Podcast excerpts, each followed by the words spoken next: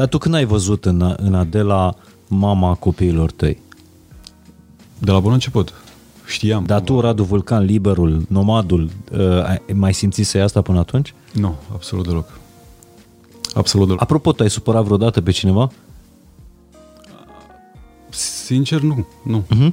Nu. Când uh, Adela, când era în uh, travaliu și se pregătea să nască, atunci am plâns, efectiv. Dar am plâns pentru că o auzeam pe ea, auzeam prin ce dureri trece, travaliul ei a durat 12 uh, ore. Este cea mai frumoasă perioadă din, din viața mea și viața Adelei, uh-huh. îmi imaginez. Și încercăm să luăm fiecare, fiecare secundă, fiecare zi când ne trezim, să o luăm efectiv ca atare. Suntem Uh, avem trei copii, uh, avem o casă unde să stăm, suntem sănătoși, în primul și în primul rând, copiii sunt sănătoși. Nu, nu am apucat Ia uite că poate a sunat Adela, poate a născut și ne ducem direct la unde ah. se naște. Terminăm podcastul la maternitate. Salut, sunt Mihai Morar. Bine ați venit la un nou, fain și simplu. Înainte de episodul poveste de astăzi, vreau să încep cu mulțumirile. Și primele mulțumiri merg către voi și merg cu inima plină de recunoștință și plină de căldură pentru faptul că e o comunitate care crește de la săptămână la săptămână. Suntem aproape 110.000 de abonați pe canalul Fain și Simplu pe YouTube și toate episoadele pe care le-am lansat în ultimele săptămâni au ajuns, de asemenea, săptămână de săptămână, pe locul 1 în top Apple Podcast. Sunt recunoscător că vedeți pe YouTube seria Fain și Simplu, dar uh, și pentru faptul că l-ascultați pe toate platformele de podcast, că vă abonați, că le downloadați, că le ascultați și că le reascultați. Îmi umpleți încă o dată inima de căldură și de bucurie. Fain și simplu se pregătește pentru o vacanță de vară. Dar au mai rămas câteva povești de spus. Iar astăzi mă așez la masă cu un bun prieten, cu Radu Vulcan. E o discuție lejeră de vară, dar nu relaxantă, pentru că Radu a înregistrat acest podcast cu mine într-o tură de alergare pe care am făcut-o dimineața de vreme și uh, nașterea celui de-al treilea copil, băiat și de data asta al său. Uh, Radu n-a stat deloc relaxat în timpul podcastului, uh, chiar dacă vi se pare că s-a pierdut în discuție, era cu telefonul în buzunar, pregătit oricând să-l sune Adela și să-l cheme să o conducă la maternitate.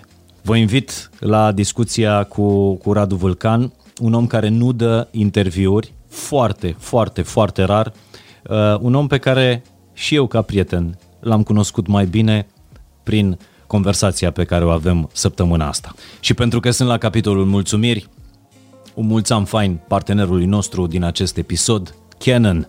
Nu doar că filmez cu un Canon, dar am în față cel mai ușor aparat DSLR cu ecran rabatabil. Este un Canon 250D pe care l-am pregătit pentru vacajul de vacanță, pentru că nu se știe niciodată când în timpul vacanței îmi vine o idee de conținut sau cine știe o idee de podcast special, uh, filmează la calitate 4K jucăria asta și nu doar atât, face niște fotografii incredibile. Amintiri curate din uh, vacanță.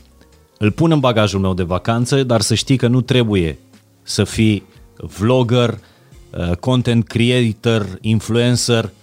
Este un aparat la îndemâna oricui, mai ales că până la sfârșitul lunii iulie Canon va pregătit o super promoție, sunt reduceri foarte mari pe care puteți să le descoperiți pe canon.ro slash summer promotion. Reduceri la o mulțime de, de aparate. Vă las link în descriere ca să uh, descoperiți toate reducerile, ca să vedeți ce aparat vi se potrivește pentru a surprinde amintirile prețioase pe care le veți trăi în această vară. Mulțumim Canon pentru parteneriat, vă las linkul în descriere pentru reduceri de altfel, despre cele mai frumoase amintiri vorbesc și cu invitatul meu de săptămâna asta, Radu Vulcan, este un călător profesionist și are nu doar poze, ci și amintiri superbe din vacanță. Vă las să descoperiți în discuția pe care o am cu el în episodul care începe imediat. Radu Vulcan este pregătit să spună povestea,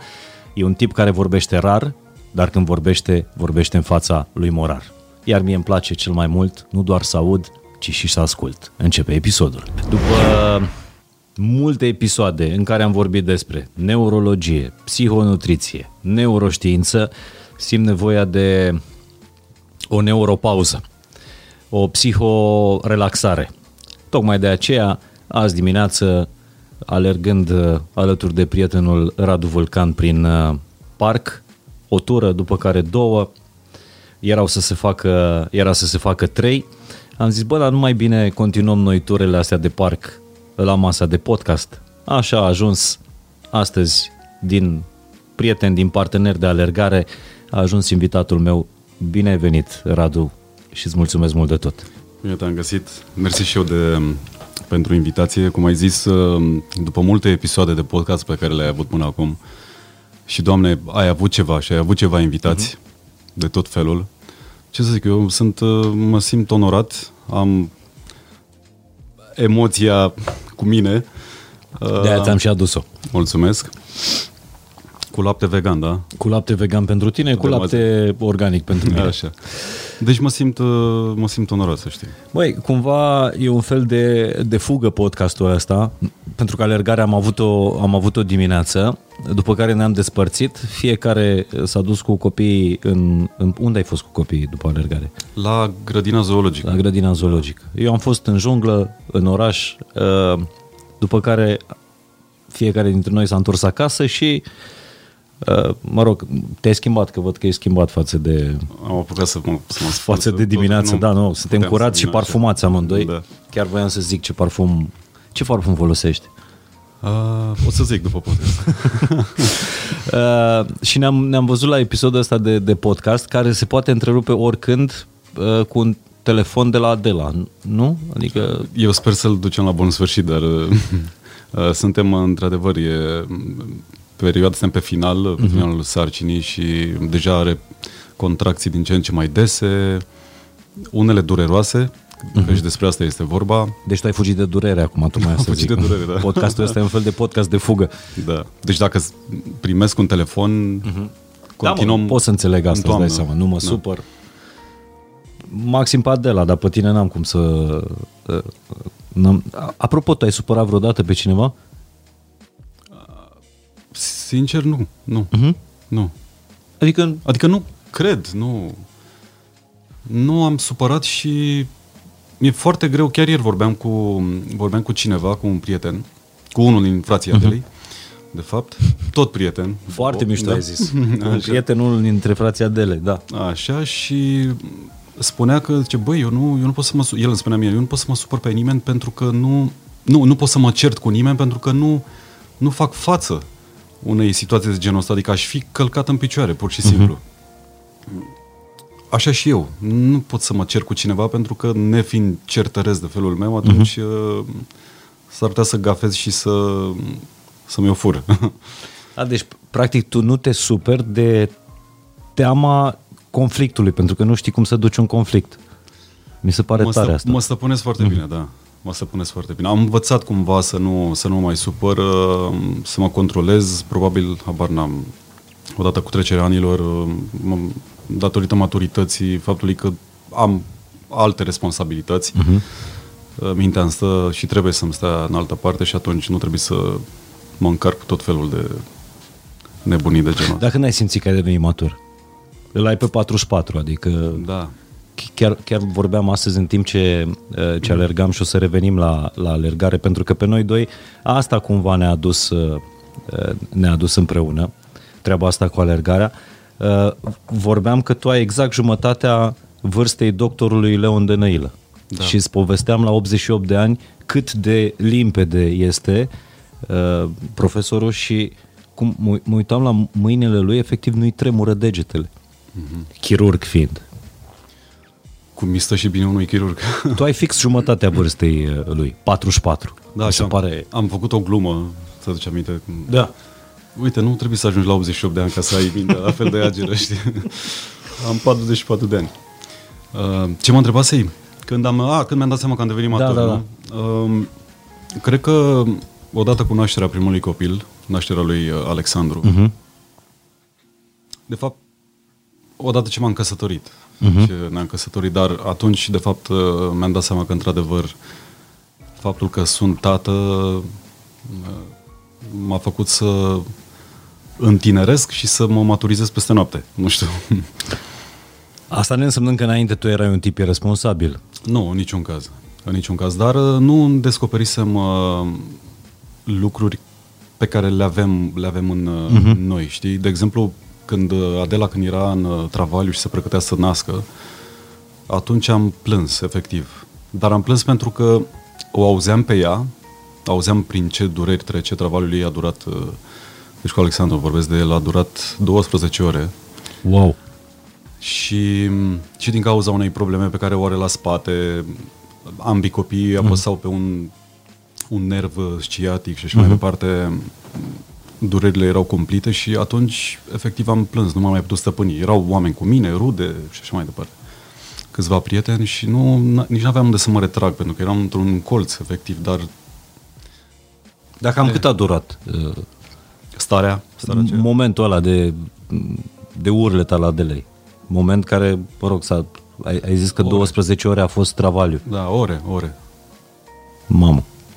Mai tăcea, mai urla, mai tăcea, mai urla. Asta mi se par niște momente crunte. Chiar vorbeam cu niște invitați despre care este frica lor cea mai mare și spuneau despre faptul că le teamă de momentele astea când ești neputincios. Uite, ăsta e un moment. Da. Asta n-ai un... ce să faci. Nu ai ce să faci și trebuie să respectăm femeile mai mult. Cei care nu le respectă trebuie să le respecte mai mult pentru că trec într-adevăr, cele care nasc trec niște momente dificile. Iar Adela a trecut până acum prin două nașteri naturale. Da. E posibil, o auzeam, și a treia să fie tot uh, Așa își dorește foarte tare, da. Își dorește pentru că știe experiența prin care a trecut în urma celor două nașteri uh, și evoluția ulterioară a copiilor. Uh, consideră și consider și eu, considerăm amândoi că o naștere naturală, atâta timp cât poți să o faci fizic, e, e binevenită. Da, ai întrebat-o pe Adela cu ce se compară durerea aia a nașterii? Pe, pe scara asta, dacă există o scară a mm. durerii? A zis că și înțeleg, nici n-am insistat, e ceva de neexplicat pentru că n-ai cum să trăiești așa ceva. Doar o mamă care mai trecut prin asta și poate da seama exact de, de greutatea nu știu, situației. Uh-huh.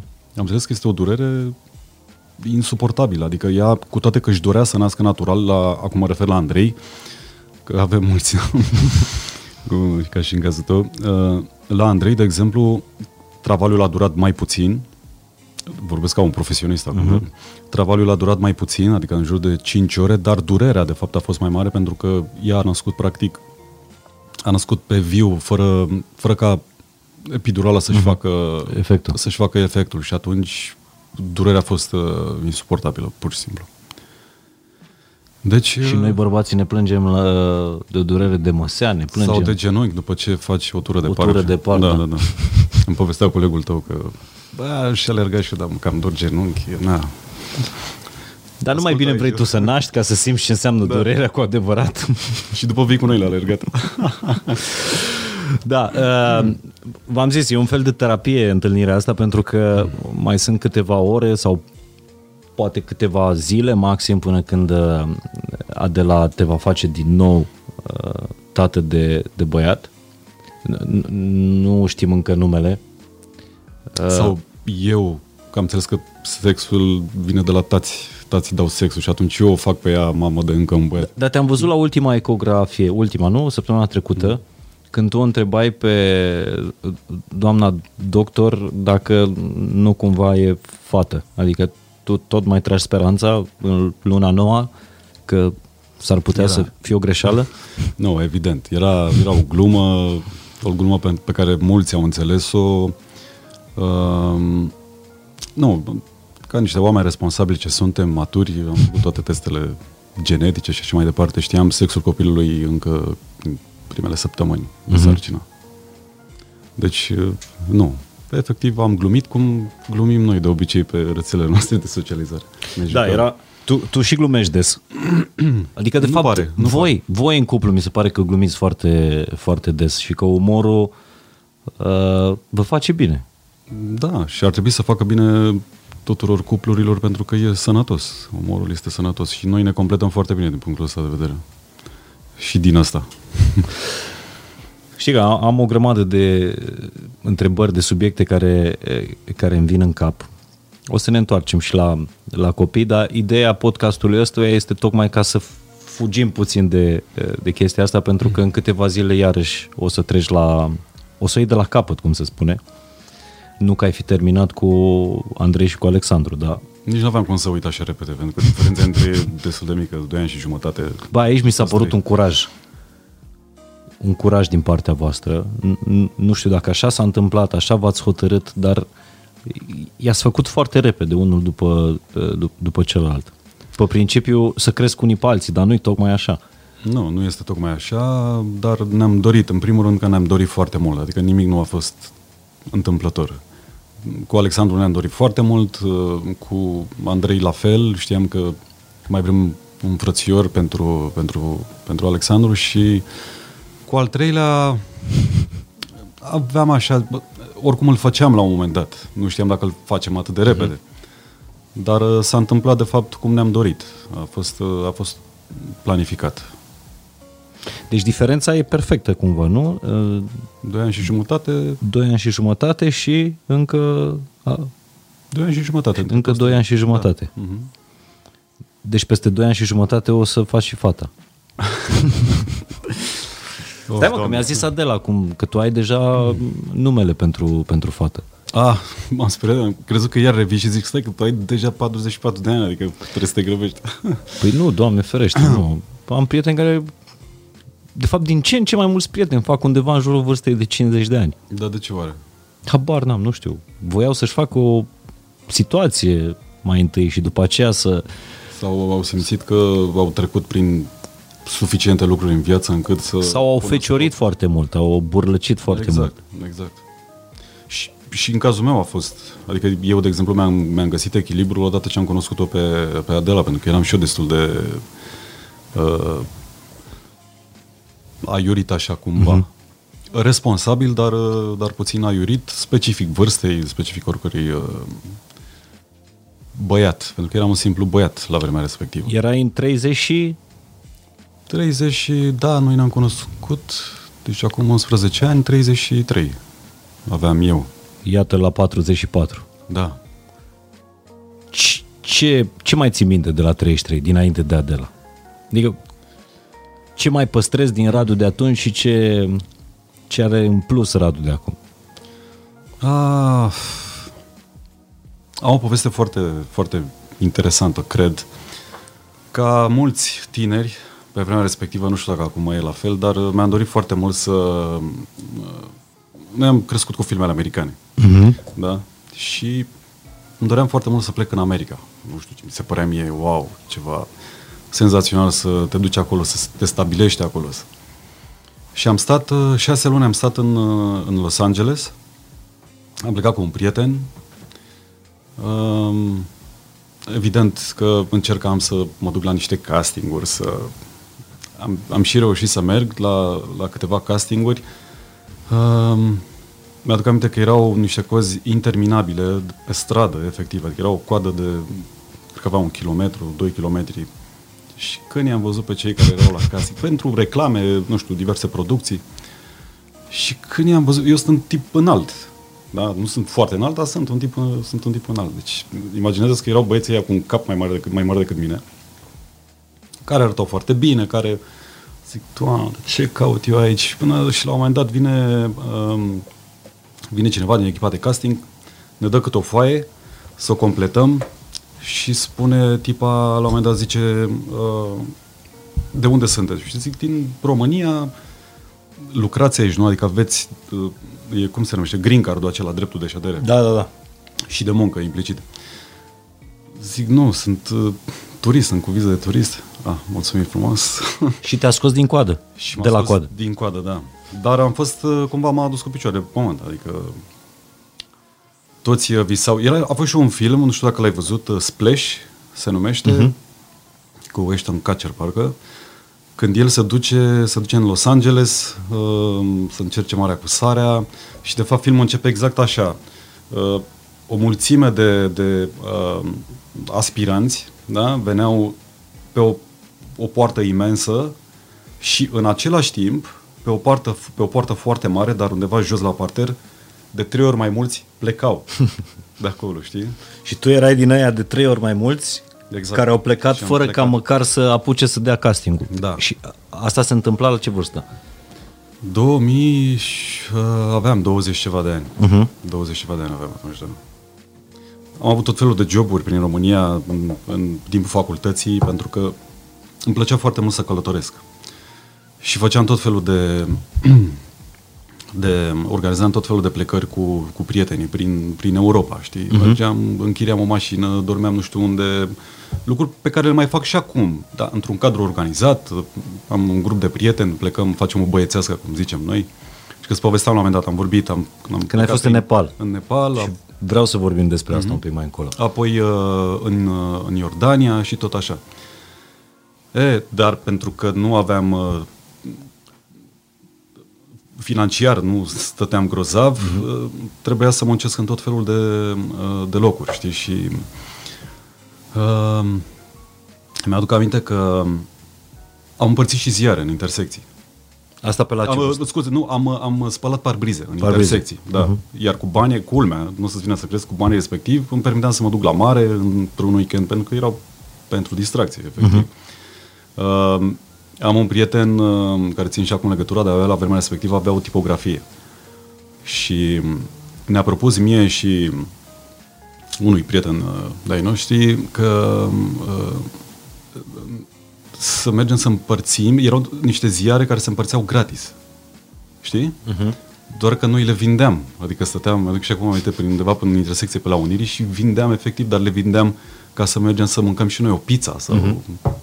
un și asta făceai în perioada liceului sau după, după aceea? Imediat după liceu și în facultate. În timpul facultății, de exemplu, în, între, în pauza între semestre, eram, uh, am lucrat în... Uh, am fost bucătar.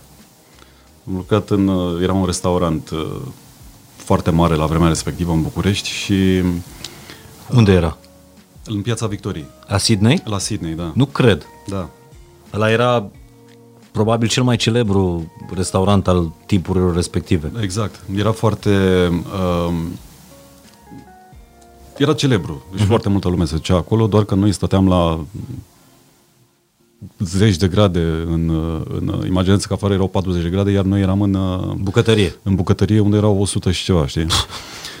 și, și aici o poveste foarte mișto, haioasă. Pe, la început, când eu și cu Adela eram împreună, îi povesteam de toate lucrurile astea, știi? Și multă vreme ea a crezut că eu am fost bucătar, dar în Sydney, în Australia. Pentru că și... tu i-ai zis, uh, iubita, eu am fost, știi că eu am fost bucătar Sydney, la Sydney. Da, da, da. Și a luat-o motamo și exact, așa, exact asta am înțeles. Și după după niște luni de zile, uh-huh. stăteam și era cu maică să eram eu cu ea și cu uh, soacra mea în mașină și zice, eu zice, mamă, tu știi că, apropo, că uite, n-am apucat să vorbim despre asta, tu știi că Radu a fost bucătar în Sydney? Iar maică sa zice, wow, în Australia. Era o fază, știi, până la urmă, că să ții lumea în cap să te duci așa departe, știi? Și eu conduceam și ascultam, stați, stați, stați un pic, ce Australia, ce nu, era în Piața Victoriei. Deci, da. Păi cum? Păi în Piața Victoriei. Păi că tu mi-ai zis că... Păi da, ți-am spus că la Sydney, dar nu mi-am imaginat că... Ea nu știa, evident, despre, mm-hmm. despre localul respectiv. Așa. Deci să revenim la... Băi, deci plecasem de la treaba asta. Ce, ce ai pierdut sau ce avea Radu de la 33 de ani și ce ce are Radu de la, de la 44.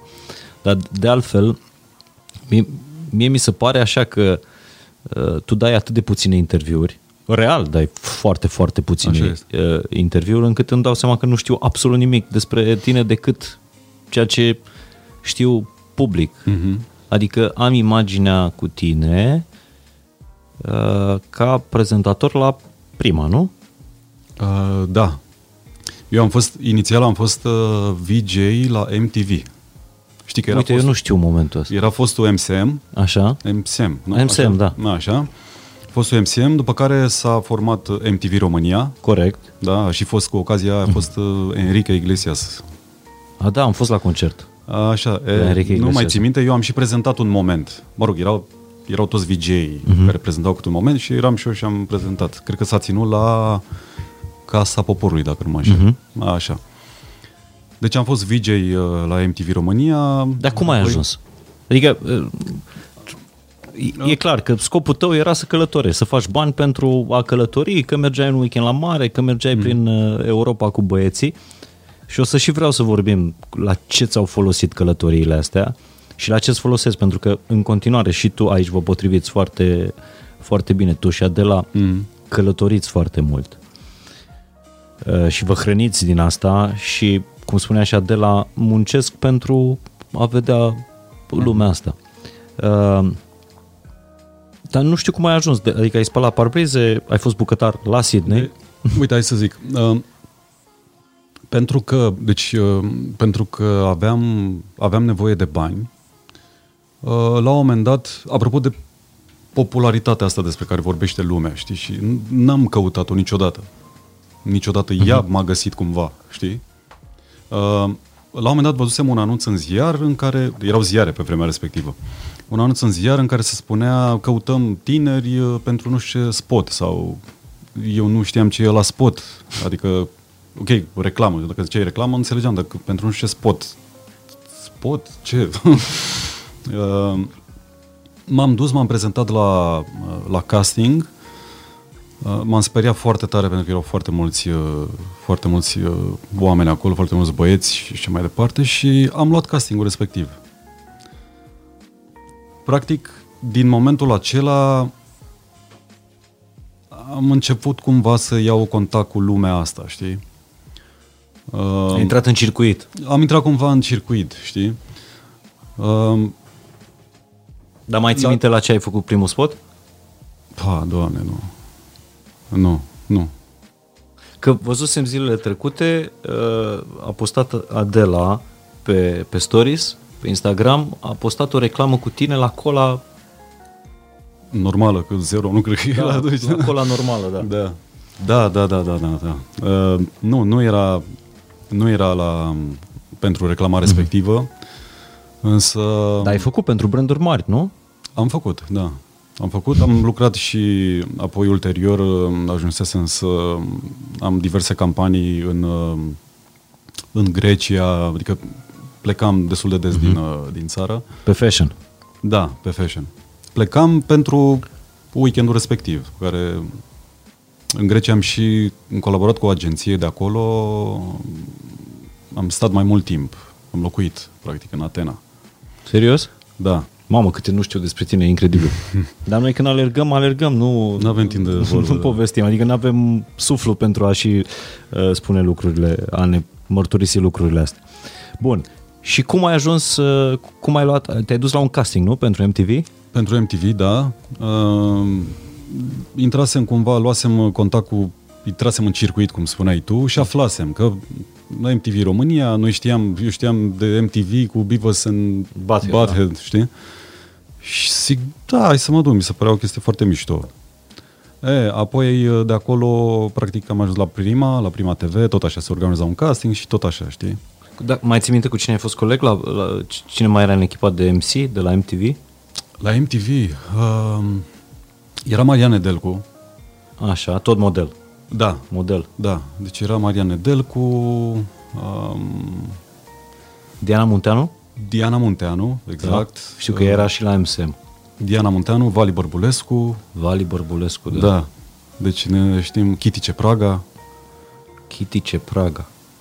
Care a plecat din țară după aceea. plecase, da, aflasem uh-huh. că plecase din țară. Da, eram, eram toți pe acolo. Și ai stat puțin la MTV? Am stat câteva luni la MTV, după care a venit uh, castingul, auzisem de castingul acesta pentru Prima, pentru Prima TV, pentru Sport Uh-huh. și uh, după asta revin la plecarea mea în, uh, în, uh, în America. A, deci tu, în timp ce erai deja Da. cunoscut în România, uh-huh. a, ai vrut să-ți cauți norocul în uh, state. Exact.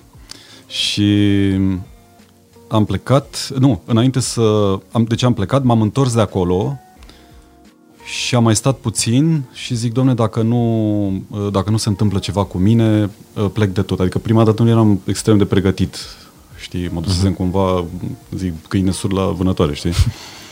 Dar consideram eu că dacă plec a doua oară, deja sunt mult mai pregătit. Și de, asta doar dacă nu se întâmplă ceva. Apoi a venit uh, uh, oportunitatea de la ProTV, o Acasă TV, era uh-huh. Pe vremea respectivă, prezentam uh, poveștiri adevărate. Corect. Uh-huh. Poveștiri adevărate cu Ioana Maria Moldovan. Uh, apoi s-au organizat casting pentru serial, și acolo am cunoscut-o și pe Adela și viața mea practic uh, a intrat așa pe un făgaș normal, dar mă refer la echilibrul de care aveam nevoie în momentul respectiv. Pentru că era practic îmi lipsea, era cred că singurul lucru care îmi lipsea. În rest nu duceam lipsă de nimic, știi? Dar ce-mi povestești tu până la momentul la care ai cunoscut-o pe Adela e viața unui nu nomad neapărat, dar unui tip liber, care nu era cumva uh, subjugat nici de vreun post, nici de vreun statut, uh, de vreun loc de muncă. Uh-huh. Adică dacă voiai să pleci să stai șase luni în state, te duceai să stai șase luni în state. Uh-huh. Așa am rămas și acum. Adică cumva structural, eu așa sunt. Uh, mă consider mă consider un tip liber care e în stare să-și ia de să ia deciziile pe care le consideră cel mai bune pentru el și pentru familia lui. Uh-huh. Nu îmi place să depind, nu vorbim de, ok, de contracte. Uh-huh. Da, că n-ai, n-ai un contract, trebuie să-l duci la capăt și să-l respecti, da? Dar, uh, dincolo de asta, în general, în viață și în interacțiunea cu oamenii, uh, spun ce gândesc, uh, evident, fără să rănesc persoana din fața uh-huh. mea. Sunt un tip extrem de sincer, nu, nu pot să mint, nu, nu îmi place să vorbim pe ocolișuri, mm-hmm. sunt tip extrem, extrem de direct. Iar cred că libertatea asta de care spuneai tu uh, vine în urma ceea ce sunt de fapt. Nu, nu mi-am impus. Nu vreau eu să fiu uh, să fiu altfel decât, uh, decât alții. Știi? Nu. Mm-hmm. Așa sunt, așa sunt construit. Și cred că libertatea de, de a lua deciziile cele mai bune pentru tine și pentru familia ta, de fapt, cred că este foarte, foarte, foarte sănătoasă. Dar de unde vine onestitatea asta ta? Și, mă rog, onestitatea, spiritul ăsta liber în care, în care te-ai, te-ai dezvoltat, pentru că, na, erai cunoscut în România, ai zis, bă, mă duc până în state, că cine știe, poate nimeresc un rol într-un film acolo. Da. Nu știu, cred că viața m-a format așa. Uh, probabil că în perioada aceea de care spuneam, când uh, financiar nu stăteam grozav mm. și uh, voiam să câștig bani, dar pentru a călători, că nu puteai să câștigi bani ca să-ți cumperi mm. o mhm. casă sau ceva, știi? Uh, toate astea, de fapt, au venit la pachet și cu greutățile pe care le întâmpinam pe vremea respectivă, știi? Și cred că toate, toate lucrurile astea m-au ajutat să fiu uh, nu în poziția în care sunt astăzi, ci să fiu omul care sunt astăzi, știi? Uh-huh. Dar ai vrut, uh, mi-ai zis că ai stat și în, și în Atena vreo șase luni? Nu, mai puțin, mai puțin. Am stat și acolo. Dar, tocmai că poate urma să, să vorbim despre asta, uh, toate călătoriile mele, toate experiențele de care am avut parte, uh, pe care le-am îmbrățișat de-a lungul tuturor călătoriilor. Uh-huh. Toate astea, de fapt, m-au făcut să, mi-au dat ocazia să întâlnesc foarte mulți oameni, de, din toate categoriile, din toate păturile sociale, să, să mă lovesc de foarte multe uh, culturi. Mm. Cred că toate astea m-au ajutat. M-au ajutat. De asta țin foarte mult la lucrurile astea și uh, chiar și acum, când am o familie, când uh-huh. uh, uh, echilibrul este maxim la ora actuală, pentru noi țin foarte mult să nu să-mi păstrez tradiția, că nu mai ai cum să pleci, evident, nu? Dar uh, măcar o dată pe an să organizezi cu băieții și să pleci undeva, fie că stai o săptămână, fie că stai 10 zile, cred că lucrurile astea sunt, uh, sunt benefice, dar se datorează cumva și Adelei, pentru că niciodată de-a lungul relației noastre nu, nu mi-a pus o preliști. Și adică uh-huh. nu, niciodată n-a zis uh, nu, nu pleci că ia vezi, nu cumva ai niște treabă pe aici sau, uh-huh. sau să fiu acolo plecat și să mă, mă asedieze, să mă terorizeze cu, cu telefoanele, știi? Contează foarte mult partenerul. Ții minte, care... de exemplu, momentul când uh, filmai uh, insula iubirii? Uh-huh. Ai stat vreo două luni acolo, nu? Și ea tocmai, uh, tocmai născuse, cred. Pa, asta e că nu mai știu ce sezon. Deci când... Uh... Nu știu, acum vreo doi ani? Da. Sau urma să nască? Nu, nu, nu, nu. Era Alexandru Mic. Uh-huh. Era Alexandru Mic și, într-adevăr, atunci filmasem două sezoane. A fost extrem, extrem de greu. Motiv pentru care la, la jumătatea deci după o lună, practic, se terminase un sezon, când se făceau pregătiri pentru uh, următorul sezon, mm-hmm. atunci am vorbit cu producătorii și le-am spus că eu nu mai funcționez, efectiv. Sunt, sunt căzut. Mi-e dor de casă, mi-e dor de familie, dacă putem să facem ceva să rezolvăm lucrul ăsta, pentru că cumva era și în interesul lor. Îți dai seama, trebuiau să mă aibă țiplă. Sănătos, da. Sănătos, da. Mental, în primul Mental, rând. în primul rând. Și atunci uh, M-am urcat în avion, am venit acasă, am stat, uh, deci din Thailanda, am venit, am stat două nopți, trei zile, m-am urcat în avion, am ajuns acolo după zeci de ore, nu mai știu cât făcusem, uh, și am făcut repede un duș și am intrat în filmare. Sezonul 2. Sezonul următor, da. Sezonul Erau următor. sezoanele 4 și 5. Uh-huh. Și tot așa, cred că și pandemia te-a prins uh, în Thailanda, nu? Ah, filmări. Doamne, ce perioadă, da. Eram în Dominicană. Uh-huh în Republica Dominicană, pentru că era practic, um, era cam singurul loc unde se mai putea merge. Deja în Thailanda crescuse numărul de cazuri, um, Europa deja era pe un butoi cu pulbere uh-huh. și Dominicana era cam singurul loc unde care se permitea să filmezi în condiții optime, știi? Și am ajuns acolo și a început nebunia și acolo și nu mai puteai să pleci. Um, Adela era bolnavă, nu mai putea să vorbească, Copilul uh, cel mic avea pneumonie. Mama Adelei la fel, că în perioada aceea stătea, a prins o pandemie la noi, avea pneumonie, maica mea la fel și a bolnavă, deci nu știam ce să mai fac, pur și simplu. Și să ieși acolo din cameră și să vezi oceanul ăla, avioanele erau suspendate, toate zborurile uh-huh. erau suspendate. Încercam să fac legături prin, uh, prin America, dar mie mi-a expirat viza de America, deci nu oricum nu aveam cum să plec. Și uite așa am trecut prin niște, nu mai aveam, nu mai puteam să dorm, nu mai puteam să mănânc. Nici de filmat nu filmați, nici, nici de, de acasă nu, filmai, nu puteai... Pentru că nu-ți mai dădeau voie. De întors acasă nu puteai să te da. întorci? Mă întâlnisem la un moment dat la masă cu, cu producătorii și m-au întrebat cum ești. Și zic, nu, nu mai pot. Nu, vreau, vreau acasă. Pentru că știam ce, ce se întâmplă uh-huh. în, în România și în special la mine acasă, știi, unde aveau nevoie de mine, de prezența mea. Și a mai fost un moment greu când în sfârșit am reușit să plecăm de acolo, mă rog, foarte, foarte greu am plecat. Am Dar cât a stat atunci? Uh, în jur de trei săptămâni. În Dominicană? În Dominicană. Fără să faci nimic? Nici nu puteai să ieși din hotel? Apucasem să... Da, din resortul respectiv n-aveai voie să ieși. Apucase să filmez niște intro pe acolo, dar nu... Era exact perioada carantinei la noi, nu? Carantine totale. Da, da, da. Uh-huh. Deja se duse stare de urgență în România. Și uh, ne-am întors de acolo cu ultimul avion de la Paris, am luat ultimul avion către, către București. Noi am mers pe la 3, am plecat de acolo, iar la 6 se punea stop. Uh-huh. Și am ajuns, dar a trebuit să mai stau două săptămâni în, în, în carantină izolat singur. Evident puteam să mă duc acasă, dar uh-huh. asta însemna că și ei trebuiau să stea și nu știam cu ce vin eu de acolo, știi? Dar, bă, normal, nu cred că am fost uh, singurul care a trecut prin... Dar mie, uh, știi ce mi se pare cel mai crunt? Nu să stai trei săptămâni departe de casă, fără să faci nimic în Dominicană. Să te întorci în România și să mai trebuiască să stai două săptămâni în București, la câțiva kilometri aia, de-ai tăi și să nu poți să-i vezi. Aia a pus capac. Deci perioada aceea de izolare, pf, doamne, Eh, bine că a trecut și acum, uh, da. mă rog, să sperăm că a trecut.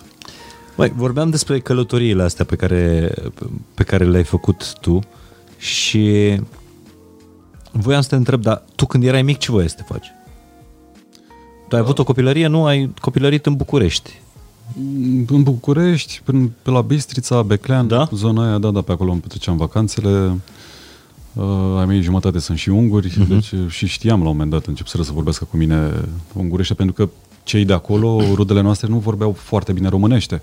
Serios? Da. Și atunci uh, trebuiau să vorbească cu mine în ungurește. Și eu, copil fiind, copii prind mai repede, Dar mai ții minte ceva în ungurește? Nem tudom. da. Așa. Și uh, de copilărie, nu? Uh-huh. Eu am fost un copil liniștit, să știi. N-am... Uh, Așa par și acum. și acum, da. da, da. Cred că încă, poate că încă mai sunt copil, nu știu. Dar Da. ce-ți doreai să, să, să te Um, faci când crești mare? Ce, care era visul tău? Cum îți spuneam, uh, pentru că am crescut cu filmele americane și îmi plăceau foarte mult, voiam să mă fac polițist. Ok. Uh, erau, era seria aceea cu uh, Police Academy. Da, da, da, da. Știi? Au Da. fost vreo șase, șapte părți, numai așa. Văzut-o pe toată pe video. Da, la vremea respectivă eu nu, nu știu, nu dădeam seama că e o comedie, efectiv. Era o comedie, da. Crede că aia e eu viața, credeam da. că aia e viața, așa se, așa se distrează polițiștii prin mm-hmm. campusuri, pe unde mai erau pe acolo, pe unde învățau, știi, mm-hmm. universități. Da, eu am vrut să mă fac polițist. Apoi uh, îmi doream foarte tare, pentru că sunt, îmi place foarte mult tot ce ține de cinematogra- cinematografie. Chiar, chiar sunt un cinefil până la urmă. Faci filme la greu, adică da, da, da. știu, când povestești filme, nu, eu nu, nu, nu că nu țin pasul, nu, nu pot, nu, Le-am mâncat pe pâine. Le-am mâncat pe pâine și îmi doream foarte tare să mă fac actor. Ulterior, ceea ce s-a și s-a întâmplat. și întâmplat cumva, știi? Întâmplător sau nu, am ajuns să fac, uh, să practic meseria asta. A, deci de aia, tu de aia ai stat la coada aia de câțiva kilometri la Hollywood. Nu, aia era pentru o reclamă. A, era pentru o reclamă. Era pentru o reclamă. Era primul pas. Da, pentru un spot, că vorbeam de spot. Uh, Dar bine că a venit doamna respectivă și practic cu hârtia aceea m-a trimis acasă. Hai. Dar mi- mi-ai zis că dacă nu ieșeau treburile în țară, uh, te-ai fi stabilit uh, definitiv în, uh, în străinătate. Asta era dorința mea. Asta nu știu și dacă un, unde reușeam. te-ai fi mutat? Tot în America. Tot în America? Tot în America, da. Și ai fi făcut orice? Chiar da, dacă nu era să faci Eram, nu știu, uh, reclame sau filme? Știam că uh, nu, eram convins că o voi face treaba asta. Îți dai seama ce nebunia mea chiar credeam că voi face, uh-huh. voi face uh, actorie cumva. Uh-huh. Dar știam, mă duc acolo, o să lucrez în restaurant, uh, pentru că așa fac, au făcut toți mari actori uh-huh. înainte, știi, să, uh, să reușească și nu aveam nicio problemă cu asta. Că Bine că nu s-a întâmplat.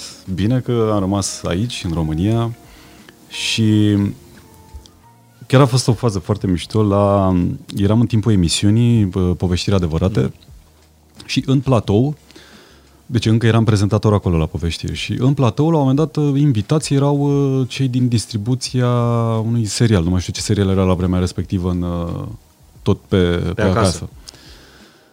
Și unul dintre actori uh, zice, povestea de cum el și cu soția lui, care era tot actriță acolo, s-au cunoscut acolo și eu am aruncat așa, na, fiind singur, zic, poate mi-ai găsit și o jumătate pe aici, știi?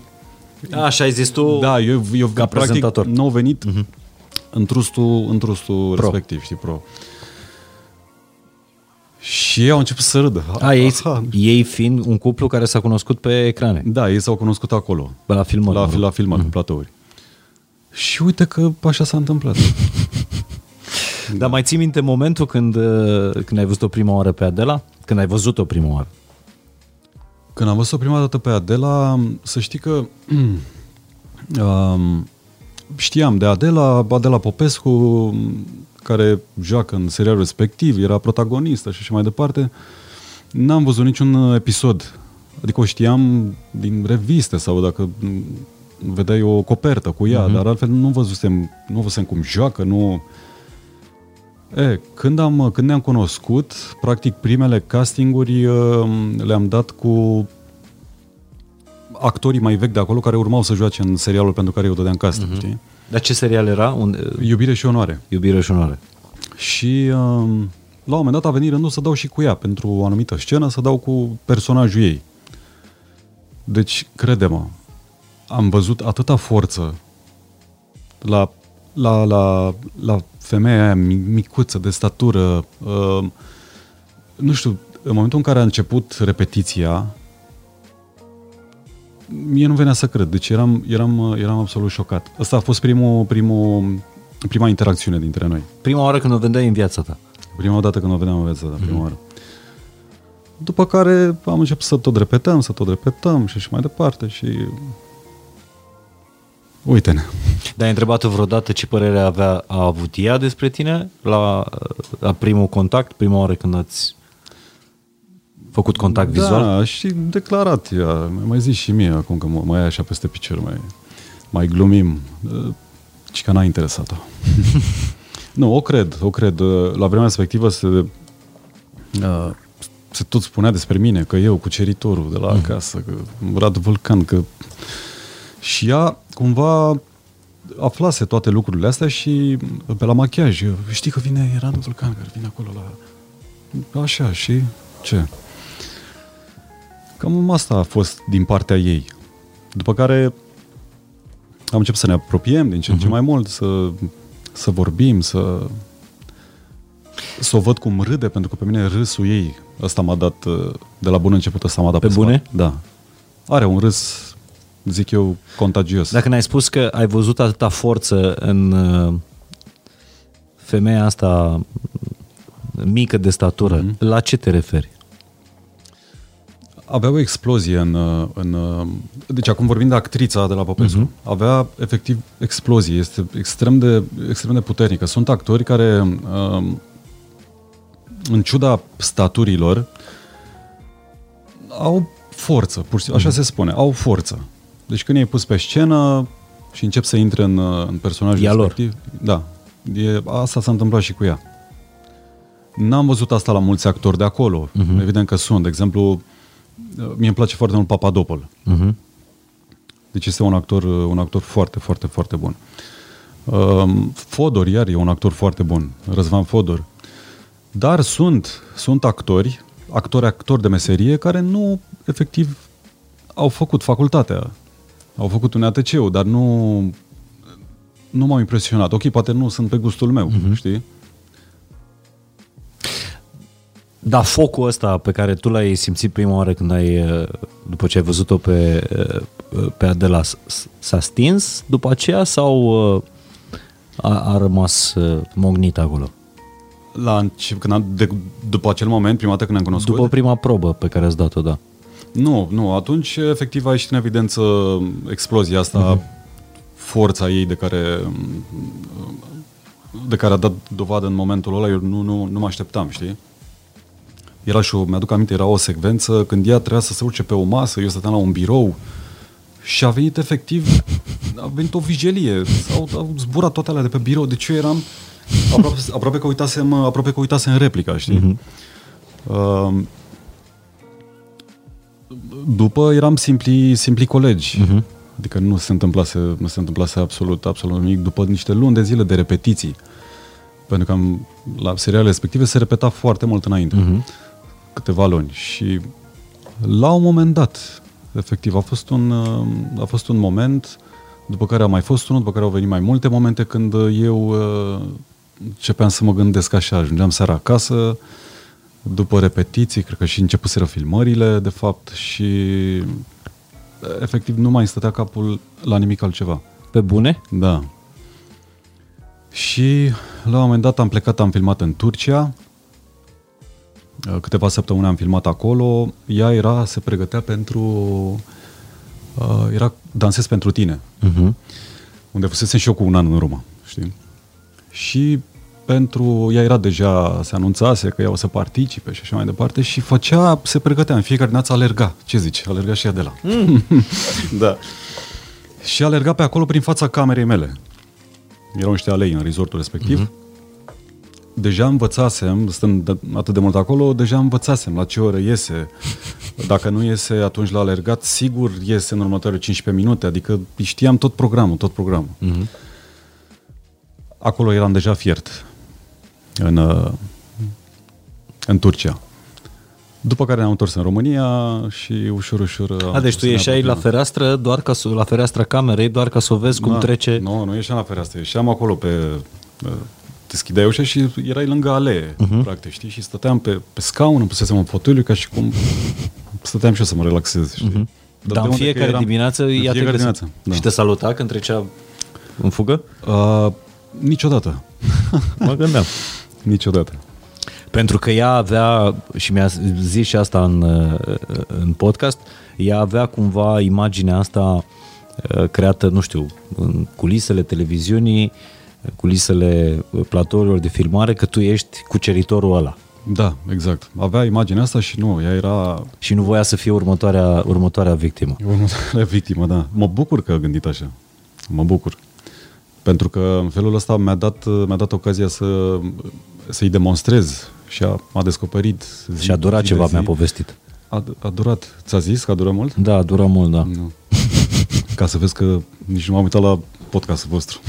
Da, sunt convins. Nu, l-am văzut de foarte multe ori, și dar mi-a scăpat aspectul ăsta. Păi altfel n-ar fi ajuns la, nu știu, 800 și ceva de mii de vizualizări. Da. Cred că 100 de mii e a ta, e a ta. Dar de unde îți venea ție uh, eticheta asta de cuceritorul de la acasă? Habar n-am, habar n-am. Și a apărut în presă acolo, a apărut tot felul de articole cu mine. Eu eram un simplu băiat ca oricare băiat, alt băiat singur. Ei, nu da. exagera. Erai totuși Radu Vulcan, adică țin minte pozele alea da. cu tine de pe vremuri. Era- Care aia cu Coca-Cola sau ce de care zice? Nu aia, nu aia cu Coca-Cola. Nu, dar țin minte toate, mă rog, pozele care apăreau în revistele vremurilor respective. Presa, da. Adică Știi foarte erai bine. totuși ăla, bărbatul. Da, da. Era o imagine, era o imagine, dar uh, nimeni nu m-a cunoscut, cum spuneai tu la început, că, uite, noi ne cunoaștem de un timp, dar de fapt mm-hmm. nu n-ai apucat să mă cunoști. da. Deci ne știm, nu ne cunoaștem. Ne știi, da. După podcastul ăsta o să mă cunoști mai bine. Dar oricum, î- îmi place că uh, cu- cumva și pe Adela și pe mine ne-ai cunoscut la alergare. Sau... Da, Dar cu Adela ai alergat vreodată? da, da. Ai invitat-o tu să alergați sau... Eu obișnuiam să alerg uh, și cumva am atras-o și pe ea spre, spre zona asta. Uh-huh. Alergam tot în Herăstrău, Da? da, stăteam aproape. Și A, deci nu i-ai propus atunci când alerga prin fața camerei tale să Nu, nu, alergați într-o dimineață nu, împreună? nu, nu, nu, nu voiam să fiu refuzat. Totuși. Ea fiind vedeta serialului. Ea era vedeta serialului, da, și vedeta în sine, Mhm. uh-huh. pur și simplu, știi? Dar uh, A, ți ți-a fost frică să o inviți de teamă să nu fi refuzat? am putea spune și asta, pentru că o vedeam cumva și ea, să știi că Adela, în ciuda a ceea ce exprimă ea, de fapt, este, este un om extrem de retras. Este un om extrem de... Uh, care are grijă ce, ce expune mm. pentru alții. Uh, așa cum, acum divaghez un pic, așa cum uh, sunt și postările pe care le punem noi pe rețele de socializare, în care lumea să nu crede că noi ne expunem viața acolo, în niciun caz, nu, totul este cu perdea, totul are o limită, tot, există uh-huh. niște bariere peste care nu că nu trecem, nu vrem să trecem. Cu siguranță că oamenii, probabil că foarte mulți și-ar dori să știe foarte multe lucruri despre noi, dar nu putem să expunem chiar tot. Uh-huh. Adică unele lucruri nu se pot, nu pot trece de, de, această, de această graniță. Și simți nevoia să le păstrăm doar, doar și pentru noi. Și, și atunci, cumva, în jocul ăsta al seducției, uh, tu ai așteptat până când știai că nu o să fii refuzat de Adela? Ne-am apropiat, uh, totul a fost foarte natural. Uh, I-am dat ocazia, de asta spuneam că îmi pare bine că, nu, că ea a fost așa, destul de... Uh, mă ținea așa la distanță, știi? Nu-ți imagina că eram vreun uh, nesimțit sau, uh-huh. Doamne ferește, nu, eram extrem, extrem de delicat. Uh, Cum ai fost dintotdeauna? Cum am fost întotdeauna și, cum și ai cum rămas? și am rămas.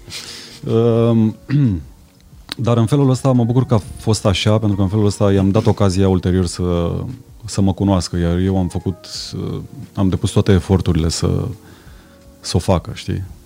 Și m-a cunoscut, a văzut ce om mișto sunt, ce... Domne, da. Dar ce a trebuit să faci ca să nu te refuze?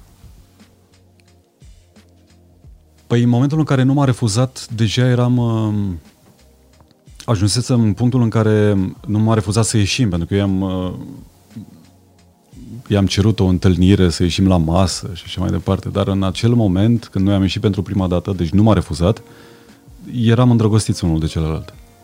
I-a și recunoscut, mi-a recunoscut în podcast. A că zis era, și asta? Da, mă, a zis că era aprinsă după tine, dar nu voia să-ți arate asta pentru că era teamă de toate, toată imaginea asta care se crease în jurul tău, au, uh, legenda asta da, și a cuceritorului. Bună dreptate. Da. Și pe bună dreptate, Da. tot mai. Unul e Radu Vulcan. Păi, Și stai așa că ai zis că te-a refuzat de mai multe ori. nu.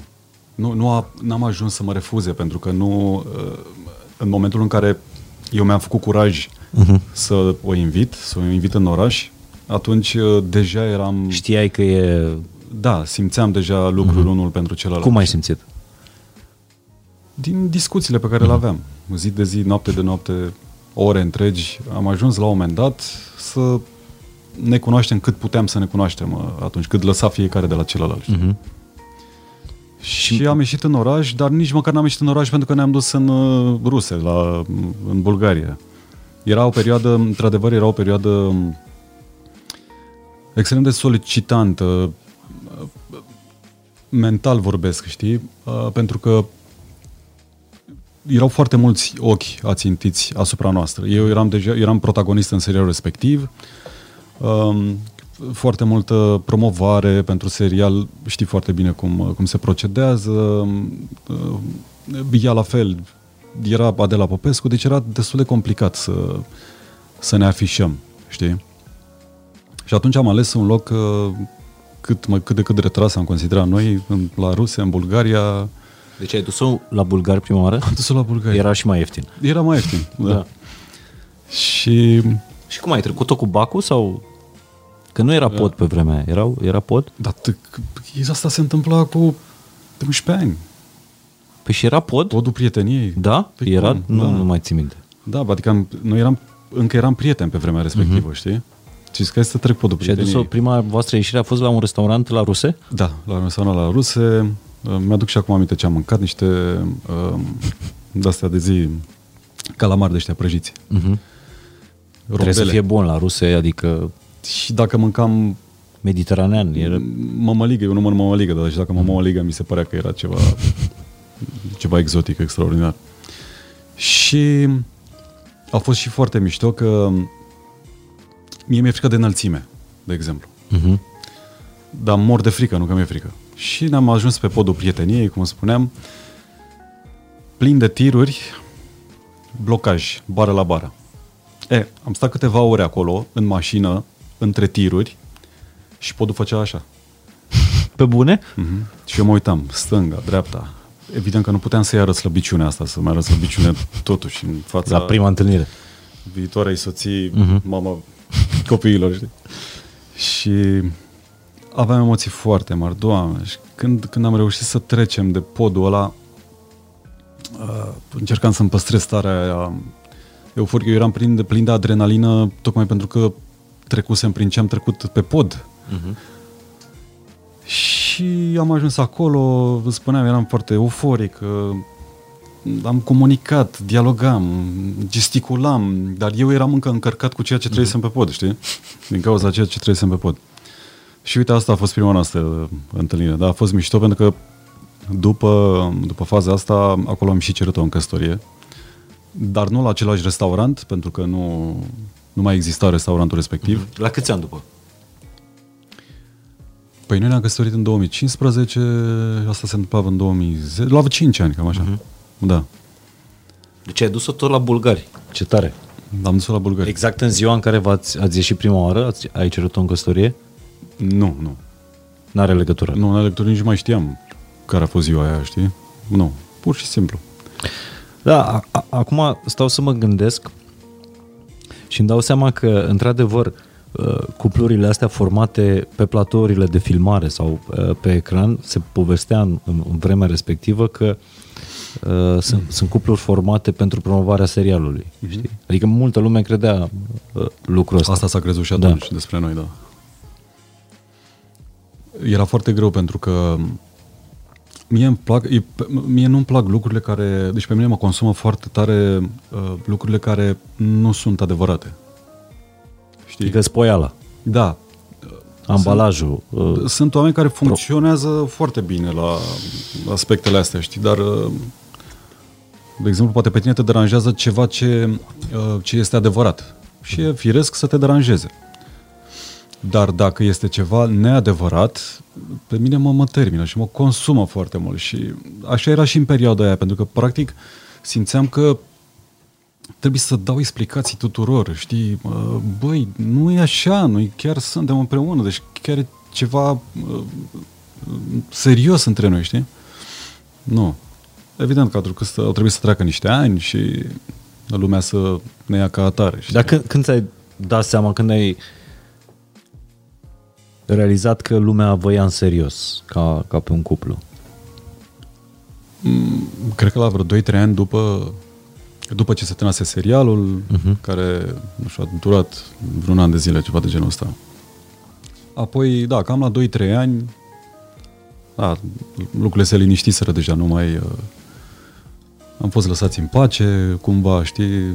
Voi nici n-ați avut liniște la început, pentru că lumea a aflat despre voi cum s-a aflat public că voi sunteți un cuplu? Uh, știi, niciodată nu o să știi lucrurile astea, nu, le, nu o să le știu, uh, nu o să le știm. Uh, evident, lucrând cu atâția oameni, probabil că foarte mulți oameni de pe, de pe platou sau cei, cei care interacționam zi de zi la repetiții sau uh, foarte mulți oameni au mirosit ceva și au mm. dat seama. E foarte posibil să fie aflat de la cineva, de la o persoană de acolo, din anturajul nostru, știi, nu era, nu era greu. Um, am plecat în uh, prima noastră vacanță împreună, a fost în, uh, în Bali. Și până atunci noi eram urmăriți de paparații eu nici știam, deci pe mine m-a enervat tot timpul uh, cuvântul ăsta paparații, pentru că știu că în România nu există cumva așa ceva paparațul în sine. Uh-huh.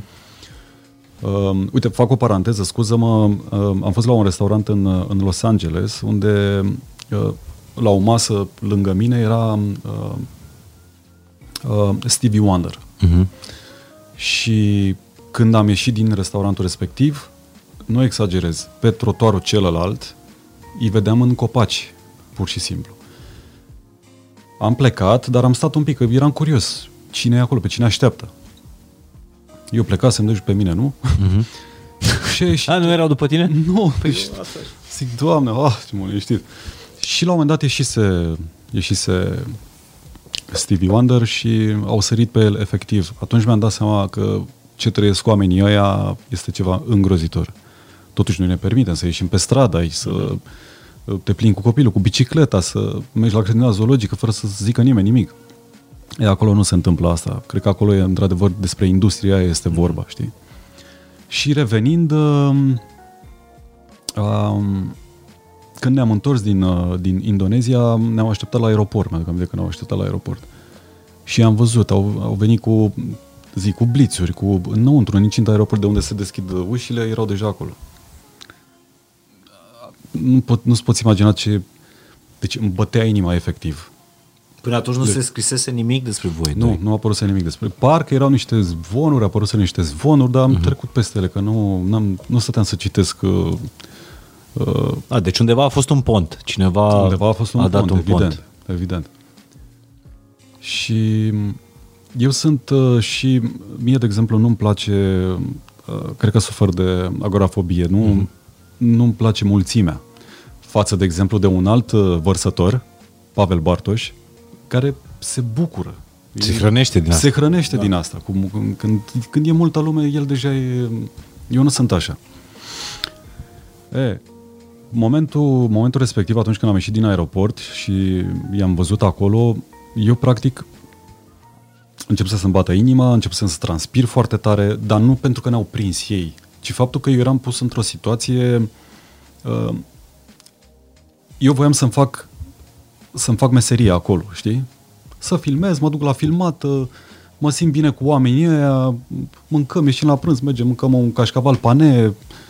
Uh, nu, dintr-o dată eu eram uh, asediat cu uh, eram asediat cu un soi de uh, era o presiune foarte mare pe mine. Știi? Și a trecut ceva timp până, până s-a terminat cu toată, cu toată povestea asta, din fericire. Mm, odată cu terminarea serialului, noi ne-am liniștit, lumea a uh-huh. înțeles, bă, da, ăștia sunt împreună. Dar voi doi ați avut probleme din cauza asta? Adică presiunea Cuplu? asta din exterior da. și în vremea aia, pentru că vorbim despre un serial cu super audiență, uh, vorbim despre o cu totul și cu totul altă uh, perioada industriei. Uh-huh. Atunci online-ul nu, e, nu exista sau era foarte, foarte nu cred că exista. subțire. Probabil exista Facebook, dar nu exista nu existau da, starurii da, din da, online, exact. uh-huh. nu exista uh, puterea YouTube-ului. Atunci televiziunea era totul. Uh-huh. Și presa scrisă și...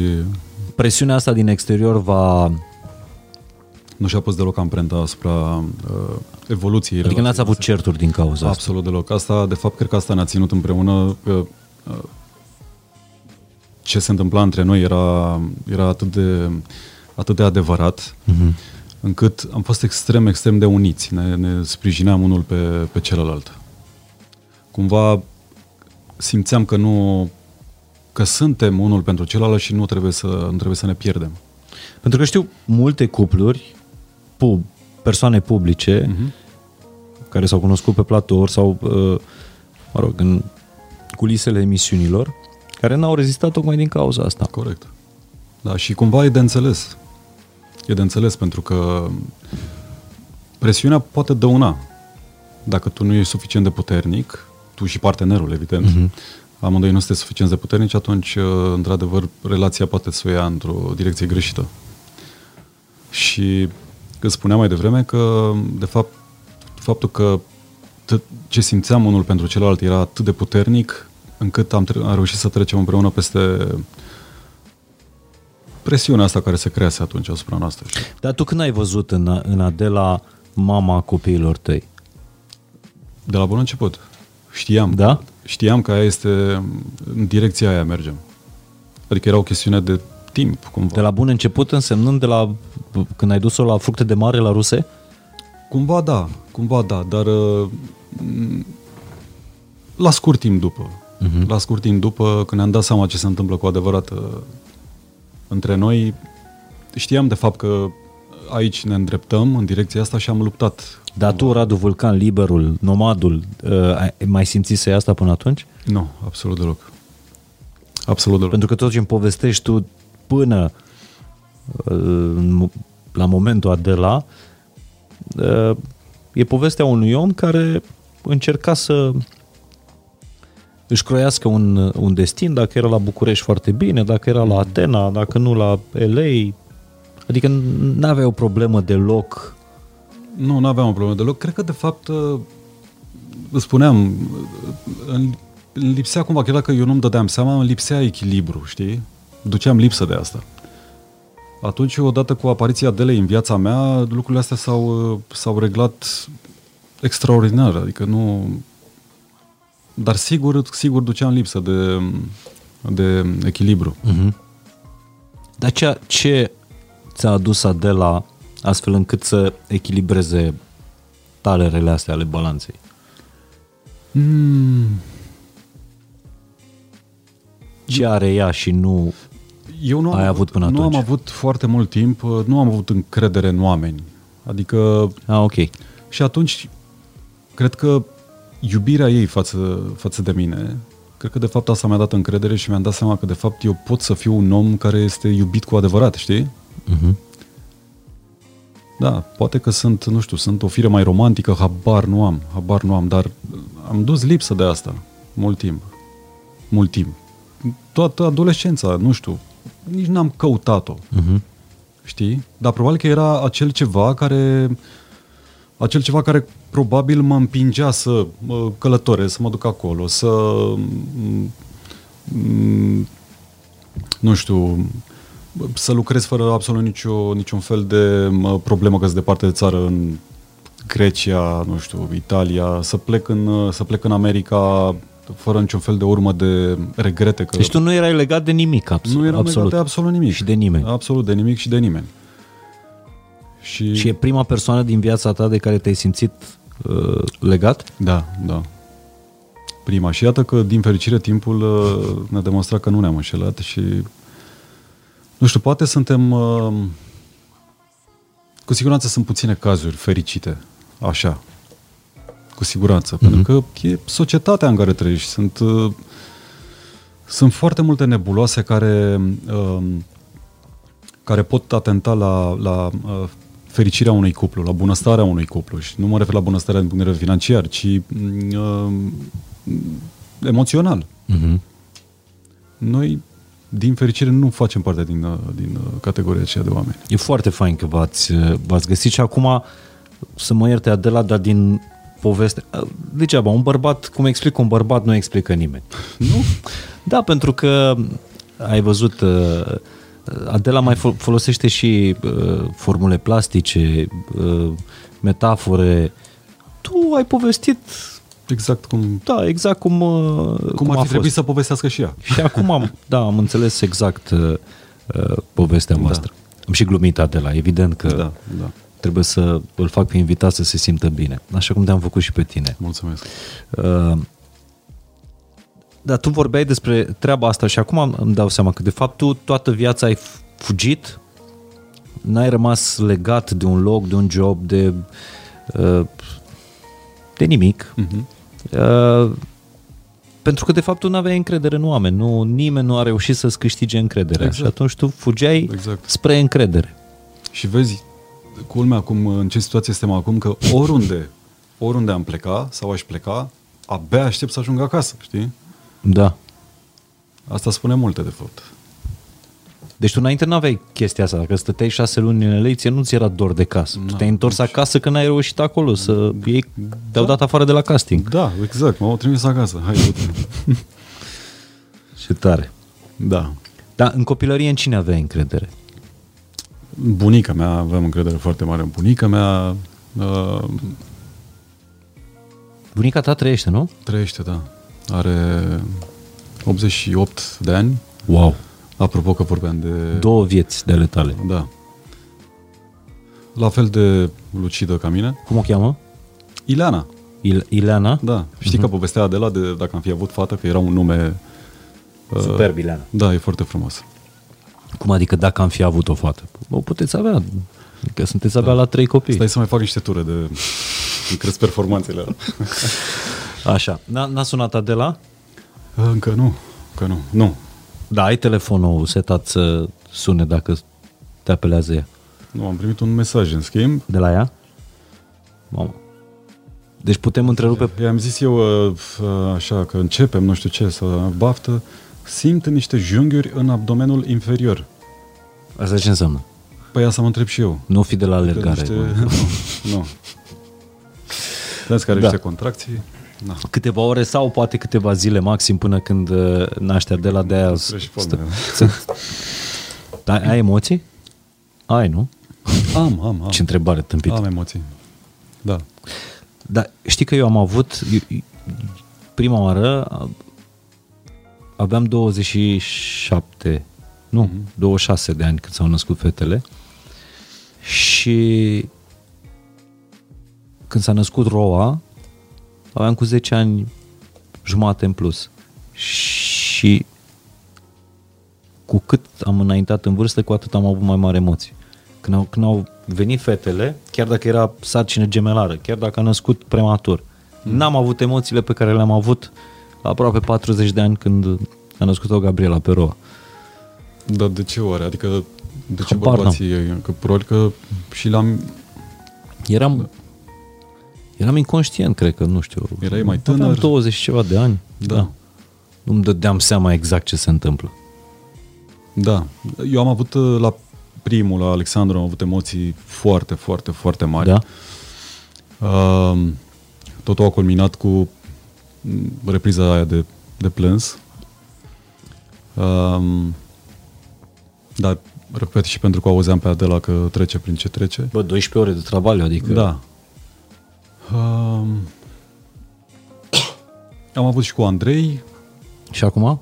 Sau doar s-au transpirat palmele? Și Acum... Am transpirat în urma mesajului. Dar uite, aș fi zis că nu și acum când am văzut mesajul, mi-am dat Nu, seama da. că de fapt am. Mie mi se pare incredibil. Deci am zis, fetele, gemenele, sunt născute sub greutate. Mara avea 1 kg 250 când s-a născut, Cezara 1 kg 650.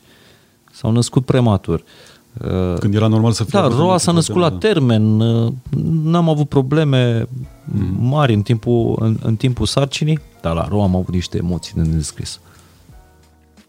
Probabil că îți doreai atât de mult un al, uh, un al treilea copil, încât poate Nu și știu. de aici veneau emoțiile. Nu știu.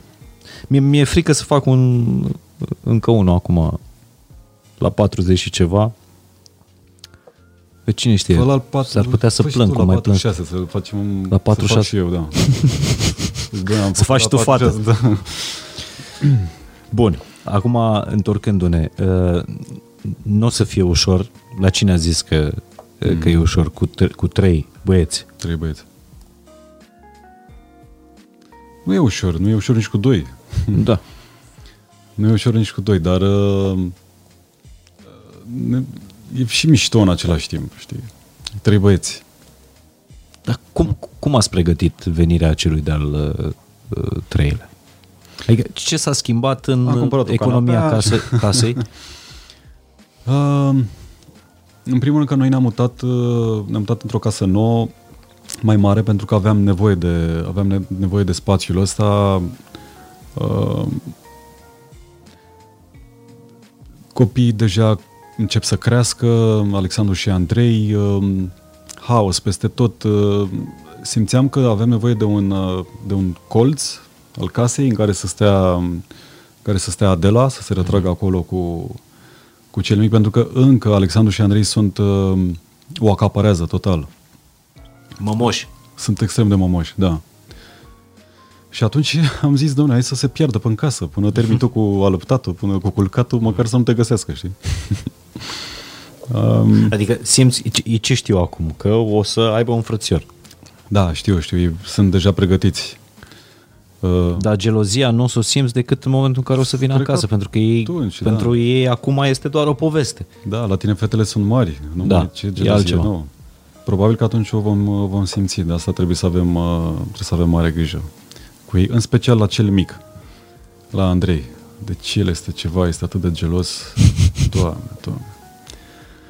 Dar să sperăm că o să fiu atât de puternic să mă ocup de, încât să mă ocup de ceilalți doi Mm-hmm. și să o las pe ea să-i acord uh, timpul necesar. Mi se pare că ai foarte, foarte multă răbdare pe care eu mi-aș dori eu, nu știu dacă vin odată cu, cu vârsta, dar ai, f- tu ai multă răbdare. Am. Am, am. Sunt un tip uh, calm, răbdător. Um, nu știu dacă Dar tu așa, așa ai fost dintotdeauna? Super calm? super, super calm, nu.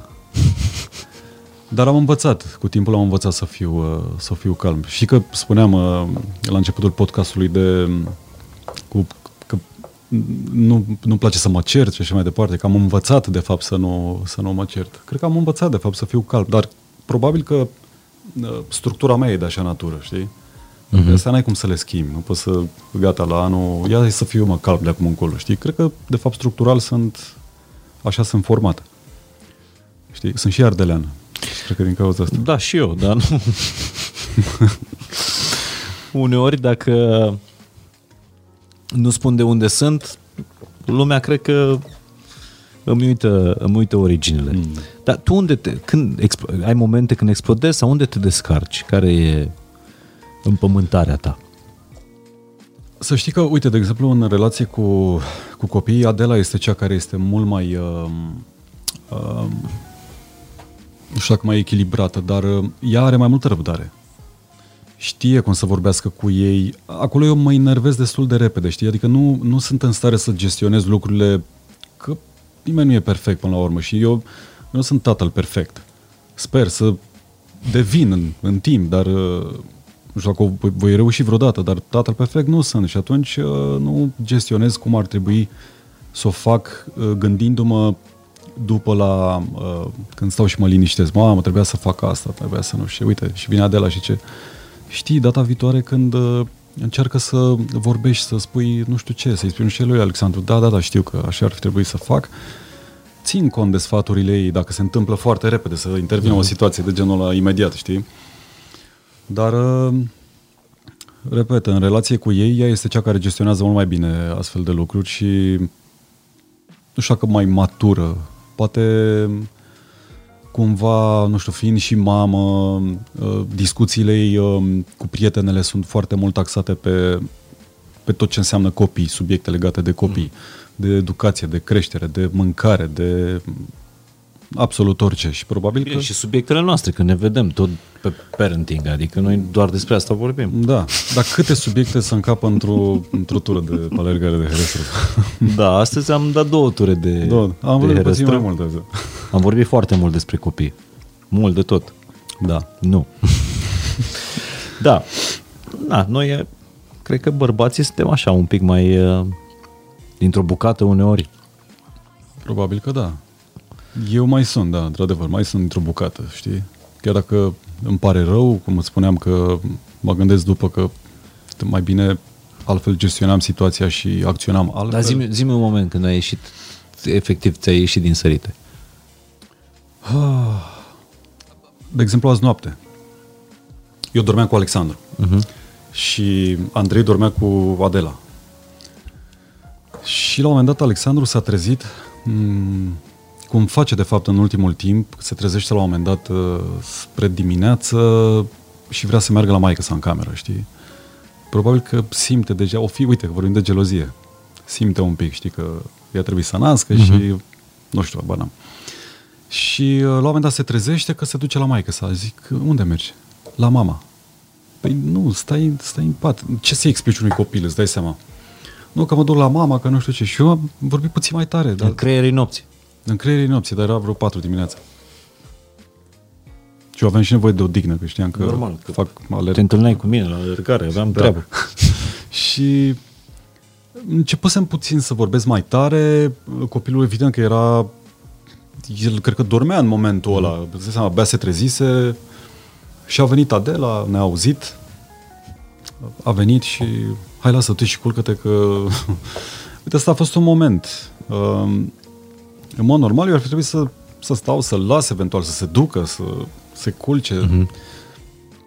E greu și noi suntem obosiți, uh, nu avem și noi uh, puține ore de somn la activ, adică dar um, cu siguranță avem foarte multe de învățat și suntem dornici să învățăm. Dar ești de acord cu, cu treaba asta că toate nenorocirile se întâmplă atunci când copiii sunt cu tatăl? Cine a zis asta? Nu știu, da, mi așa, o vorbă? Mie așa mi se pare, da. Adică... Ce înseamnă? Stai un pic. Uite, de exemplu, dacă ieșim în parc, da. dacă vorbim, depinde de la ce te referi. Deci eu stau lipit de ei, pur și simplu. Știu, Adela este un pic mai liber, liberală din punct de da, vedere da, da, parenting. Da, Doamne ferește, deci nu, nu, nu pot. Iar cel mic Andrei care e titirez, pur și simplu, de se urcă peste tot. Cum să nu stau lângă el? Zim și mie. N-am cum. Eu o las panicat, cadă. Să mai panicat.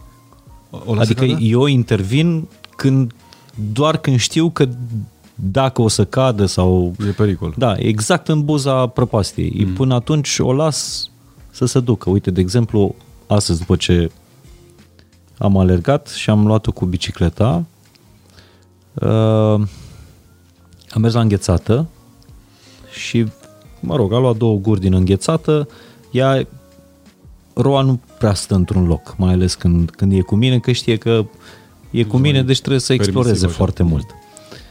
Și a trecut uh, strada, era o zonă pietonală, a trecut strada direct în baltă, era încălțată, s-a udat toată, după care s-a pus în fund pe bordură și a început să se descalțe, să-și dea jos șosetele, oricum era, era luarcă. Și cred că și râdea, nu? Adică e- Nu, nu râdea, plăcea. era foarte serioasă, Aha. s-a ridicat și a început în centrul Bucureștiului să meargă desculță pe, pe trotuar. Mai că să nu o lăsa să facă treaba asta. Adică sunt, de îi se acord, părea, sunt de acord cu Gabriela. e, îi se părea decadent așa totuși domnișoara Morar 3 să, să meargă desculță. Ai, prin parc mai merge, bă, da. La... La Înțeleg perfect, înțeleg perfect. 10 metri de calea Victoriei să te afișeze așa e cam rușinos. Eu o las, adică Nu știu, cred că poate că e bine cum procedezi. habar n-am, nu știu. Poate că e bine. Uh, nu, nu, eu nu sunt așa, nu, nu, nu, nu, nu. Ți-am- Sunt în categoria Gabrielei, adică mă panichez foarte repede și tocmai că singurul moment în care, de exemplu, l-aș lăsa să cadă uh-huh. pe cel mic, se întâmplă atunci când uh, uh, nu eu mă duc să pun mâna pe el și el începe să dea din mâini, să, să se miște. Nu, că nu știu ce, știi, când îl iei în brațe și Da. să facem toate felurile și... Hai, du-te, uh, uh, du-te și să vezi tu, hai, du-te, hai că poate și cazi, hai. Și stau așa și mă uit la el, știi? Și vine de la ce s-a întâmplat? Păi uite, așa, hai, hai să vedem, lasă-l să cadă, hai. da, deci cred că alea sunt singurele momente când l-aș lăsa, cum zici tu, că ai lăsat-o pe roa, dar altfel nu există așa ceva, nu. Eu o las să facă de toate. Adică, mă rog, nu chiar de, de toate, dar o las să experimenteze, să vadă uneori și, Da. Să și consecințele. Să știi că uh, în, într-un fel sunt absolut convins că e, e mult mai bine. Știi, trebuie, evident, cu timpul trebuie să mă relaxez eu. Uh-huh. Uh, i-am lăsat la, la țară, la bunici, pe cei mici. Au stat la un moment dat o săptămână. Uh-huh. Când ne-am dus să-i luăm, erau uh, juliți în coate, în genunchi, uh, nu știu dacă mai aveau ceva, dar le-am citit fericirea pe față. Erau atât de fericiți că s-au lovit, că au explorat până s-au lovit. Adică, evident că eu dacă eram acolo nu se întâmpla asta, niciodată. Dar, în egală măsură, le-am văzut uh, figurile pline de... Erau, erau luminoși, pur și simplu. Puțin bronzați, nu știu ce, adică... Dar ți-ți place mult la țară, apropo de, de asta, că mi-a povestit Adela că Așușan e viața ta, adică e ca Da, și cum da, tu da. ai fi de acolo, nu ea. Îmi place, îmi place. Cum stăm acolo la, la un grătar, la un vin de țară, îmi place foarte mult. În primul rând că e aer curat, adică te, te simți foarte bine. Într-o viață ideală în care Să ți-ai răspund permis... acum, da. Te-ai mutat la țară? Da, da. Pe bune? Da. Lucru pe care nu l-aș fi spus acum ani. niște La ani. țară, la țară, dar să fie cu vedere la ocean sau nu? Nu, Nu? nu, Nici cu Siviu? nu. Chiar uh, La țară, la țară? La țară, la țară. Chiar avem în plan să, uh, să ne construim o căsuță la țară. O căsă normală, banală, deci nu... Mhm. Dar efectiv unde să ne putem retrage, să putem să stăm cât dorim acolo, să stea copiii să alerge pe dealuri, pur și simplu. Într-acolo ne îndreptăm. Gândurile se duc încolo, știi? Nu știu dacă din cauza vârstei sau dacă pandemia, perioada asta de pandemie ne-a, ne-a făcut să, să, ne dorim, să ne dorim asta pe viitor. La țară la voi în Bali acolo sau, Putem să-i schimbăm numele. Valid. sau la Șușani? Cred că se rezolvă la țară orice. Hm? Și în Bali. Ne-a plăcut foarte mult. Adică chiar ne gândeam, bă, cum ar fi să ne relocăm cumva, știi? Uh, nu știu, o lună pe an să stai uh, undeva într-o căsuță, nu neapărat Bali, poate să fie Grecia, uh, Creta, nu știu, absolut, un loc în care să stai pur și simplu, două, trei săptămâni, n-am probat-o, nu știm cum ar fi. Să stea copiii, să zburte pe acolo, să alerge. știi? Mie, mie asta îmi place și admir foarte mult uh, la familia voastră, faptul că vă luați libertatea asta în continuare de a călători foarte mult, indiferent de ce vârstă au copiii, uh, indiferent de cât de ocupați uh, sunteți, concediile astea, vacanțele astea pentru voi sunt sfinte. Și mergeți des în vacanță. Mergeam, sper să o facem și de acum încolo. O să o faceți, că Da. Uh, Când am fost în... uh, Acum 2 ani, era uh, Andrei mic, ne-am, ne-am reîntors, ne-am întors în, uh, în Bali și ne-am dus noi patru, noi patru, eu, Adela și copiii. Uh, Alexandru mic, ăsta la alt și mai mic, șase luni, abia trecuse, parcă abia trecuse la diversificare, pentru că îi luasem uh, borcane din acelea cu Da. mâncare pentru copii, știi? Și toată lumea era... Deci noi am anunțat toată lumea că plecăm în ziua respectivă. Fix în ziua aia. Șocați toți. Deci erau șocați, au crezut că glumim prima dată. Deci ne-am hotărât undeva la, uh, la prânz, peste câteva ore eram în avion. Și chiar mi-aduc aminte că am sunat, am sunat pe cineva, băi, ne duci până aici ce faci? Ne duci până aici la aeroport? Uh, Pe unde plecați? Păi, uh, uh, uite, în Bali. Uh, nu, pe bune, unde? Da, mă, da, în Bali. Păi, uite, în patru ore avem uh, zbor. Ești ok cu timpul? Că nu aveam timp să stau de vorbă. că Trebuia să fac bagajele. Era pe repede înainte. Mhm. Cam așa a fost reacția tuturor, știi? Nu le-a venit să creadă. Uh, și noi eram puțin... Ad- Mi-aduc aminte că Adela a plâns. Nu-i venea să creadă că facem asta, știi? Adică era... A plâns de fericire? Nu, nu de fericire. Era cumva, dintr-o dată, um, era îngrijorată. Adică ea, practic, ea a avut inițiativa asta. Hai să plecăm. Și eu Și- ziceam, băi, stai că... Pe principiu tot tu plângi? Da, stai cu copii mici, că cum? Avem atâta de zburat. Iar la două ore distanță, după două ore, deja ea era cea care plângea. Că, aoleu, că ce facem, că nu știu ce, că... E și frică de avion. Era, în perioada aia încă era teamă de avion, știi? E, odată ajuns și acolo, uh, a fost absolut superb. Deci absolut superb. Un copilul Andrei mânca, îi dădea, era alăptat, da, exclusiv și mânca așa, dormea foarte mult. Uh, Alexandru aveam un cărucior, marsupiu, cum am, cum m-am întors eu de acolo, este altă poveste, cu spatele și așa mai departe, știi? Rupt. Da. Dar a fost foarte frumos.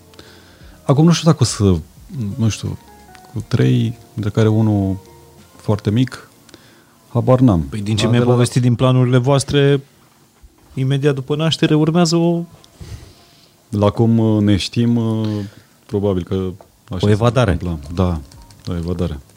Da, nu Bali, să ne înțelegem. Nu, cred că și dar nici închis. Șușani. Nici Șușani.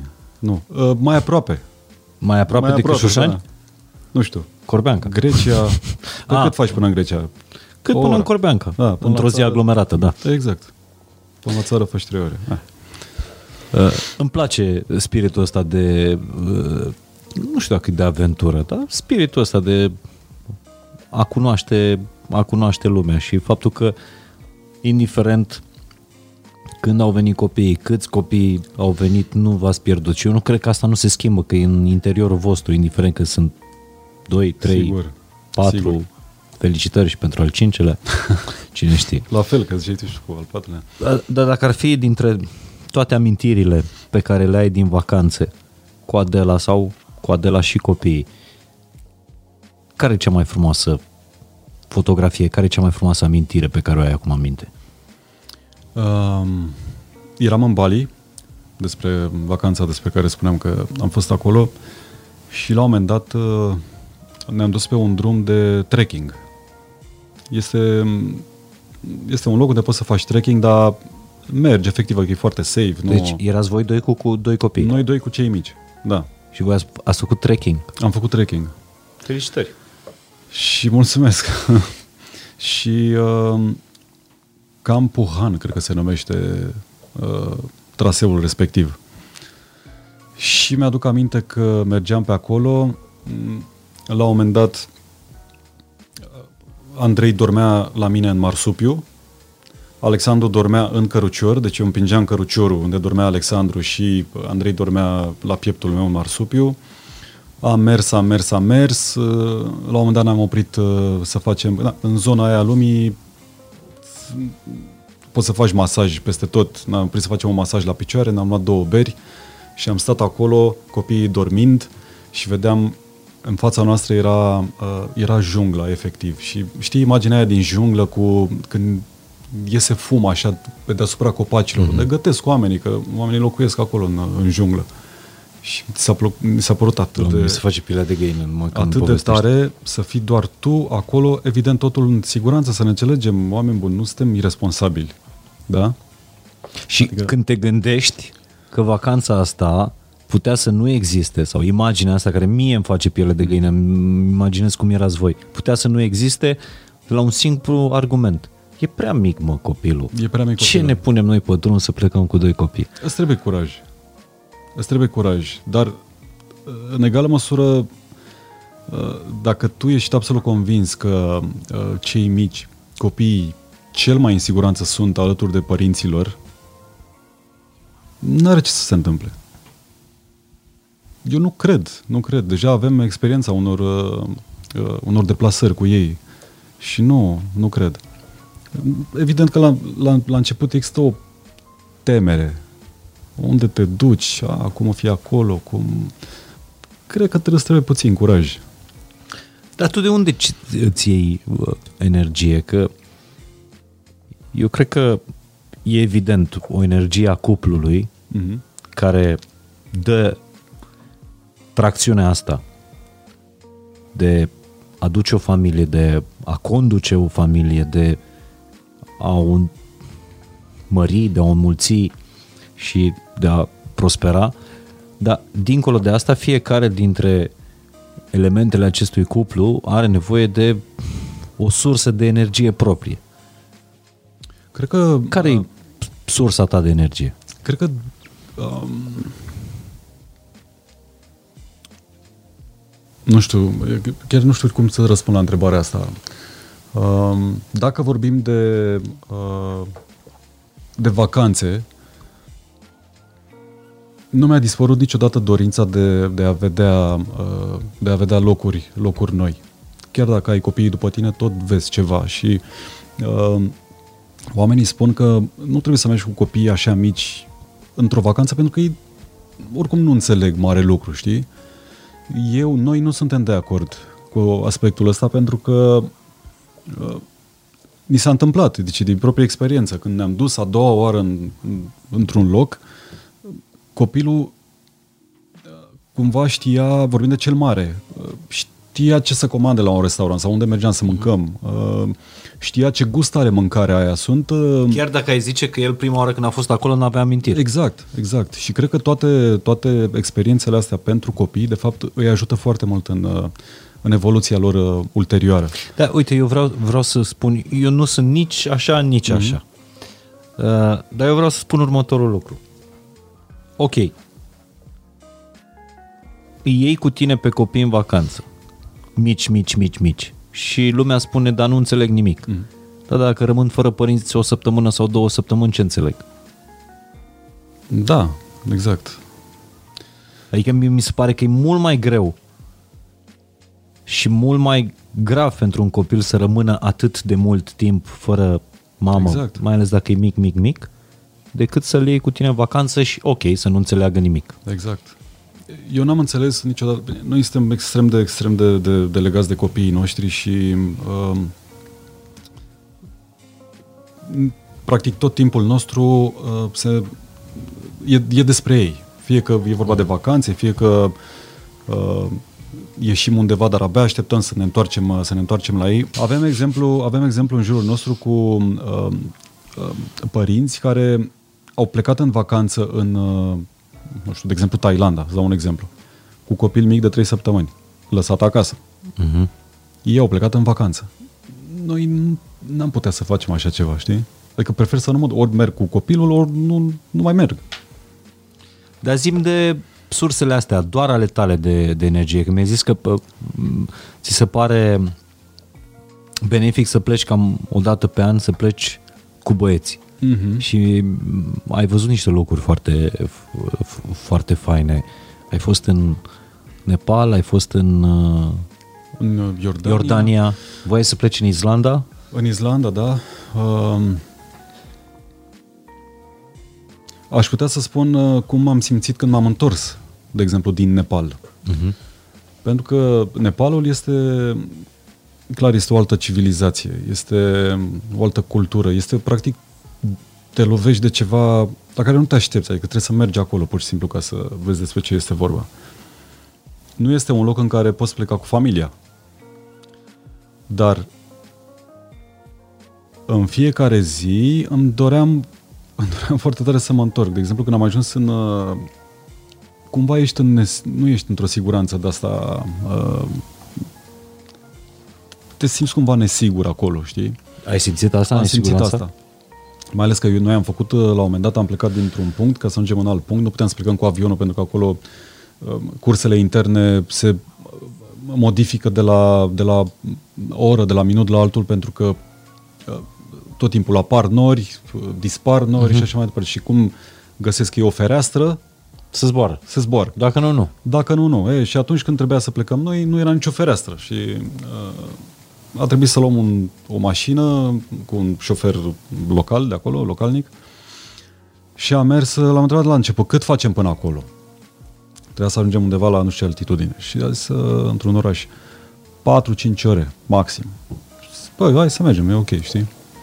Și uite-ne pe noi făcând vreo 20 de ore cu mașina pe marginea prăpastiei, uh, spuneam de frica mea de, de înălțime, am crezut că... Deci îmi venea să plâng în orice moment. Eu știu cum mi-a arătat la un moment dat pozele alea. Mhm. Deci era un drum prin noroi. Tocmai trecuse un uh, muson. Se terminase cu musonul și erau foarte multe alunecări de teren. Și tot noroiul de sus de pe munte cădea și acoperea drumul sau mai mult de atât îl rupea. Era un fel de transfăgărășan de o singură bandă, neasfaltat, Neasfaltat. cu o singură bandă. Da, ne, ne, nu era protecție pe margine uh-huh. și mai mult de atât ne uitam în prăpastie și vedeam uh, uh, zi, autocare căzute în prăpastie. Du-te, mă. Da, o să-ți arăt că am uh, niște poze. C- căzute în ziua aia sau... Nu, nu în ziua aia. Căzute, abandonate. De-a lungul- acolo. Da, da, da. da. Deci erau autocare căzute, efectiv, cu roțile în sus. La uh, 200 de metri, știi? Tare. Nu puteai să stai... Uh, chiar glumeam acolo că, mă rog, cât mai puteam să glumim, că șoferul nostru, șoferul nostru îi spuneam uh, Messi, pentru că tot timpul mergea pe, pe marginea prăpastiei, dar cu roata pe, așa, pe jumătate, știi? Da, de ce? Era o tehnică de... Pentru că drumul era foarte îngust și veneau, uh, veneau alții din sens opus. Știi? A, deci el trebuia să lase și loc. El trebuia să lase cumva loc celui care venea. Ideea este că se și simțea în mașină treaba asta. Uh-huh. Adică simțeam cum... Uh, Și câți erați în mașină? uh, cinci, vreo cinci. Mamă. Făceam cu schimbul, că unul stătea în portbagaj și la un, o oră, ceva de genul, ne schimbam, știi? Și așa ați mers vreo 20 de ore? Așa am mers 20 de ore. Mamă. Pe, dar pentru ce? Adică Acolo care a fost finalul? Recompensa, nu știu, amuleta, că era o zonă foarte, foarte mișto acolo unde trebuia să... unde am și ajuns din fericire. Um, foarte mișto pentru trekking. Adică puteai să ajungi la o anumită altitudine, la un 4500-5000 de metri, unde și aerul era din ce în ce mai uh, rar. Um, și nici nu era atât de... și vremea îți permitea, pentru că erau alte zone m- mai sus ca altitudine, dar era foarte frig, știi? Mm-hmm. Cu șerpași după noi, cu ne ducea, uh, ne ducea cineva, ne arăta traseul. Mă rog, am ajuns după 20 de ore, dar a fost îngrozitor. Am crezut că au trecut 20 de zile și am trăit acolo. Din fericire, de acolo ne-am întors cu avionul. Eu le-am zis, eu de aici nu mai plec până nu prind avion. cursă. Da. Și acolo, ți-am zis că se amână se, zborurile. Și ai stat până s-au deschis cerurile? Ne-am luat bilet, să zboare. ne-am luat bilet cu o zi înainte. Să zicem, aveam zborul la 10, la... Dar era... Te urcai în avion de pe pistă, direct, adică nu... Deci nu era nicio problemă, știi? și uh, am stat acolo cu câteva ore înainte. Deci stăteam și așteptam avionul. Că îl vedeai. Vedeai cum vine după printre munți. Pac, făcea o curbă și stătea 10 minute, 20 de minute până se îmbarcau toți, uh-huh. toți 8-10 cât se încăpeau în avionul ăla și pleca. Și stăteam și l-așteptam. Și când am văzut că vine, pentru că nu zicea nimeni, vine, nu vine, eram toți fericiți și mai puteam. Da, experiență, da, aia Zi, cu drum. era un avion de la cu Uh, gaură în podea, cu ceva. Era uh, vorba lui Fodor, că la un moment dat a fost și el în, uh, nu mai știu, prin Filipine sau nu știu unde a fost, și zicea că a plecat dintr-un loc să se ducă în alt loc, undeva la plajă, de mult acum ani de zile, și îl întrebam eu, dar cum e cu avioanele pe acolo, știi, astea mici care zboară? Zicea, frățică, zice, uh, piloții sunt în training, Da. ca să ne înțelegem. Și am văzut și eu asta în, uh, Nepal. Deci eu eu am zburat în Maldive cu un hidroavion de la în care piloții erau în șlap, iar u- ușa dintre piloți și uh, uh, Pasageri? și pasageri era scoasă din țâțâni, din balamale. Și era rezemată, Era scoasă sau căzuse. Da? era rezemată în fața primului rând. Da, da, da. Iar uh, aerul condiționat erau niște ventilatoare de astea bătute în dibluri. Și ai plecat cu el. Da, adică și nu când ai am, ce să- am văzut pe pilotul ăla în șlap, pantaloni scurți, avea un tricou, nici nu știu dacă avea tricou pe el. Știi, părea un șofer de ăsta, de maxi-taxi din provincie. Avea și el program de plajă. Da, totuși. mă simțeam super sigur în, uh, în, în el. Adică aș fi preferat să mă duc cu mașina aia pe Nepal. Serios? Te-ai fi dus cu mașina aia? Păi dacă eram cu tine, cred că da, puteam să aleg. Nu. Nu, n-aveai cum, că dacă erai cu mine și dacă nu ți era frică, dacă vedeai cum, cum fac eu, te lua și pe tine starea asta. Deci, nu. Dar care, care e mâncarea pe care nu o să o uiți niciodată? Gustul pe care nu o să-l uiți niciodată din Nepal? În primul rând, acolo totul este picant. Pentru că toată mâncarea indiană este... A, deci este nu-i simți gustul. Nu sim... Da, e foarte, foarte picant. Mie îmi place să mănânc picant. Eu tot timpul cer, uh, uh, dacă merg într-un loc și mănânc ceva picant, zic extra, extra. Dar am trăit o chestie în uh, Thailanda, când eram la filmări. Am să într-un loc, am luat o supă tom yam, preferata mea de acolo și uh, îi zic uh, domnului, zic, și vă rog frumos să o faceți uh, picantă. Și el zice, păi e, e picantă deja, că ea din start vine picantă. Și zic că, nu, nu, nu, stai liniștit, pune acolo că știu eu despre ce vorbesc. Și mi-a adus, uh, mi-a adus supa. Am luat o lingură, mi-aduc aminte că am luat o lingură și mi-a amorțit tot corpul, efectiv. Deci eram așa. Cred că am terminat-o în... Am stat vreo 40 de minute să o termin. Atât de picantă era. A, deci ai insistat. A, da, am insistat. Am insistat și el, bă, bine, de unde... Asta vine din sângele tău maghiar, știi? Da, da, da. Pentru că maghiar, mă rog, eu crescut în Baia Mare și bucătăria fiind cu multe influențe uh, maghiare, se gătește picant. Se da. gătește picant. Dar nu ca picantul ăla asiatic, ăla e... Nu, nu, e ceva... Deci acolo ideea e să nu îi zici, să-i zici să o lase așa. cum Dar în e, Nepal din start. știai ce mănânci? Da, pentru că mi-e place și mâncarea indiană și am mâncat, uh, obișnuit să mâncăm aici mâncare indiană și atunci n-a fost o surpriză pentru Ciudată mâncarea? Foarte multe sosuri. E foarte... diferă total de cea asiatică. Și carnea era în termenul de garanție? Asta nu știu, că am fost într-o piață acolo unde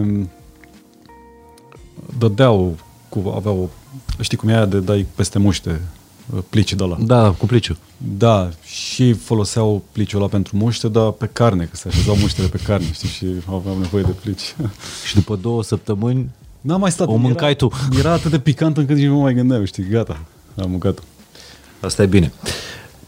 Deci ții la momentele astea, la evadările astea cu, cu gașca, cu băieții. Da, da. A, de fapt că da, asta era discuția, că în momentul în care uh, am ajuns pe aeroport, acolo în uh, Kathmandu, în uh-huh. capitala Nepalului, să ne întoarcem, ne-am oprit să bem un cappuccino.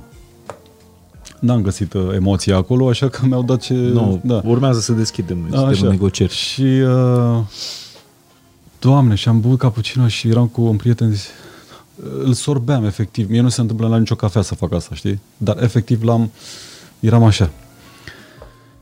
Iar când am ajuns în, uh, în, ca- în Doha, în Qatar, am avut escală acolo, știam că suntem foarte aproape de România și am simțit așa o... Dar n-aș fi simțit, uh, n-aș fi avut trăirea asta dacă nu mergeam acolo, Uh-huh. știi? Corect. Deci îți place să... Îmi place să am unde să, tocmai pentru că Să știu te că întorci. mă întorc în, în, sânul, în sânul familiei, mă întorc la, în, în cuibul meu și asta mă face să-mi doresc foarte tare, dar și dorința de, uh, de a explora lucruri, de fapt. Pentru că îmi Da. place. Ă- ă- ă- Îmi place că în gașca asta a ta de, b- de băieți ă, s- sunt și frații Adelei, nu? Sunt și frații Adele, Tu da. te-ai împrietenit foarte bine cu, Din prima, cu da. cumnație. Da, chiar dacă unul dintre ei m-a bătut la table la început, eu considerându-mă un bun jucător Maestru, de table practic. și a venit și el, nici măcar m-a luat direct așa, știi, repede. Da, n-a fost... Uh...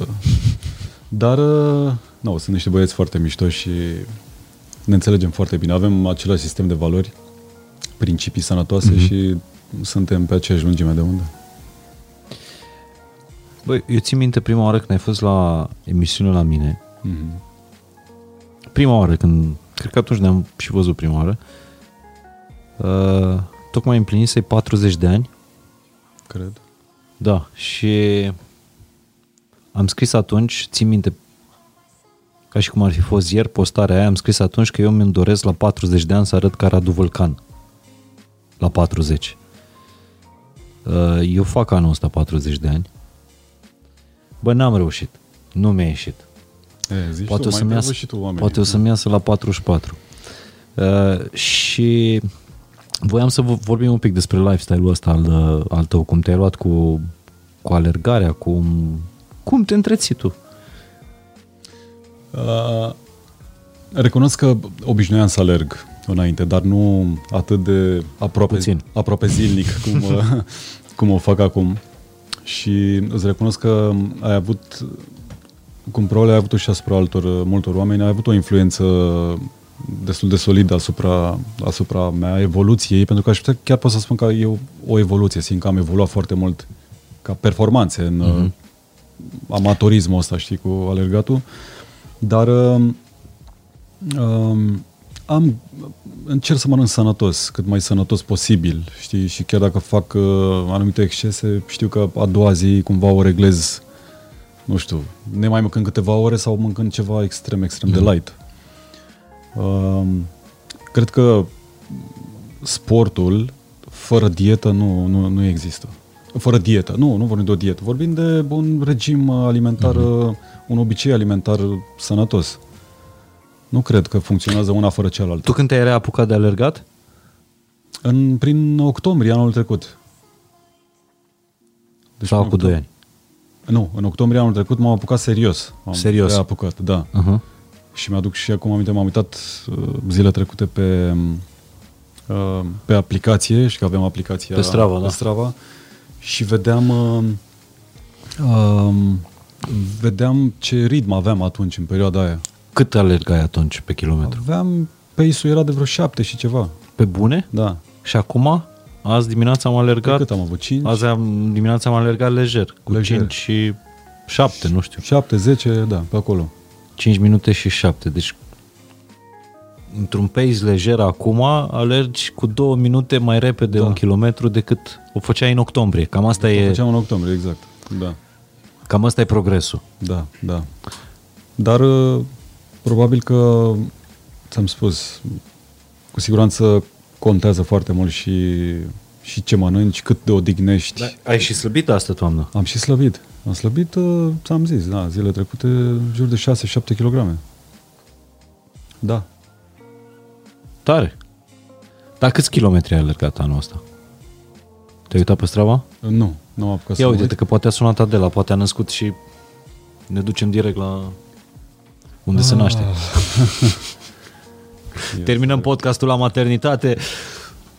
Ia să vedem.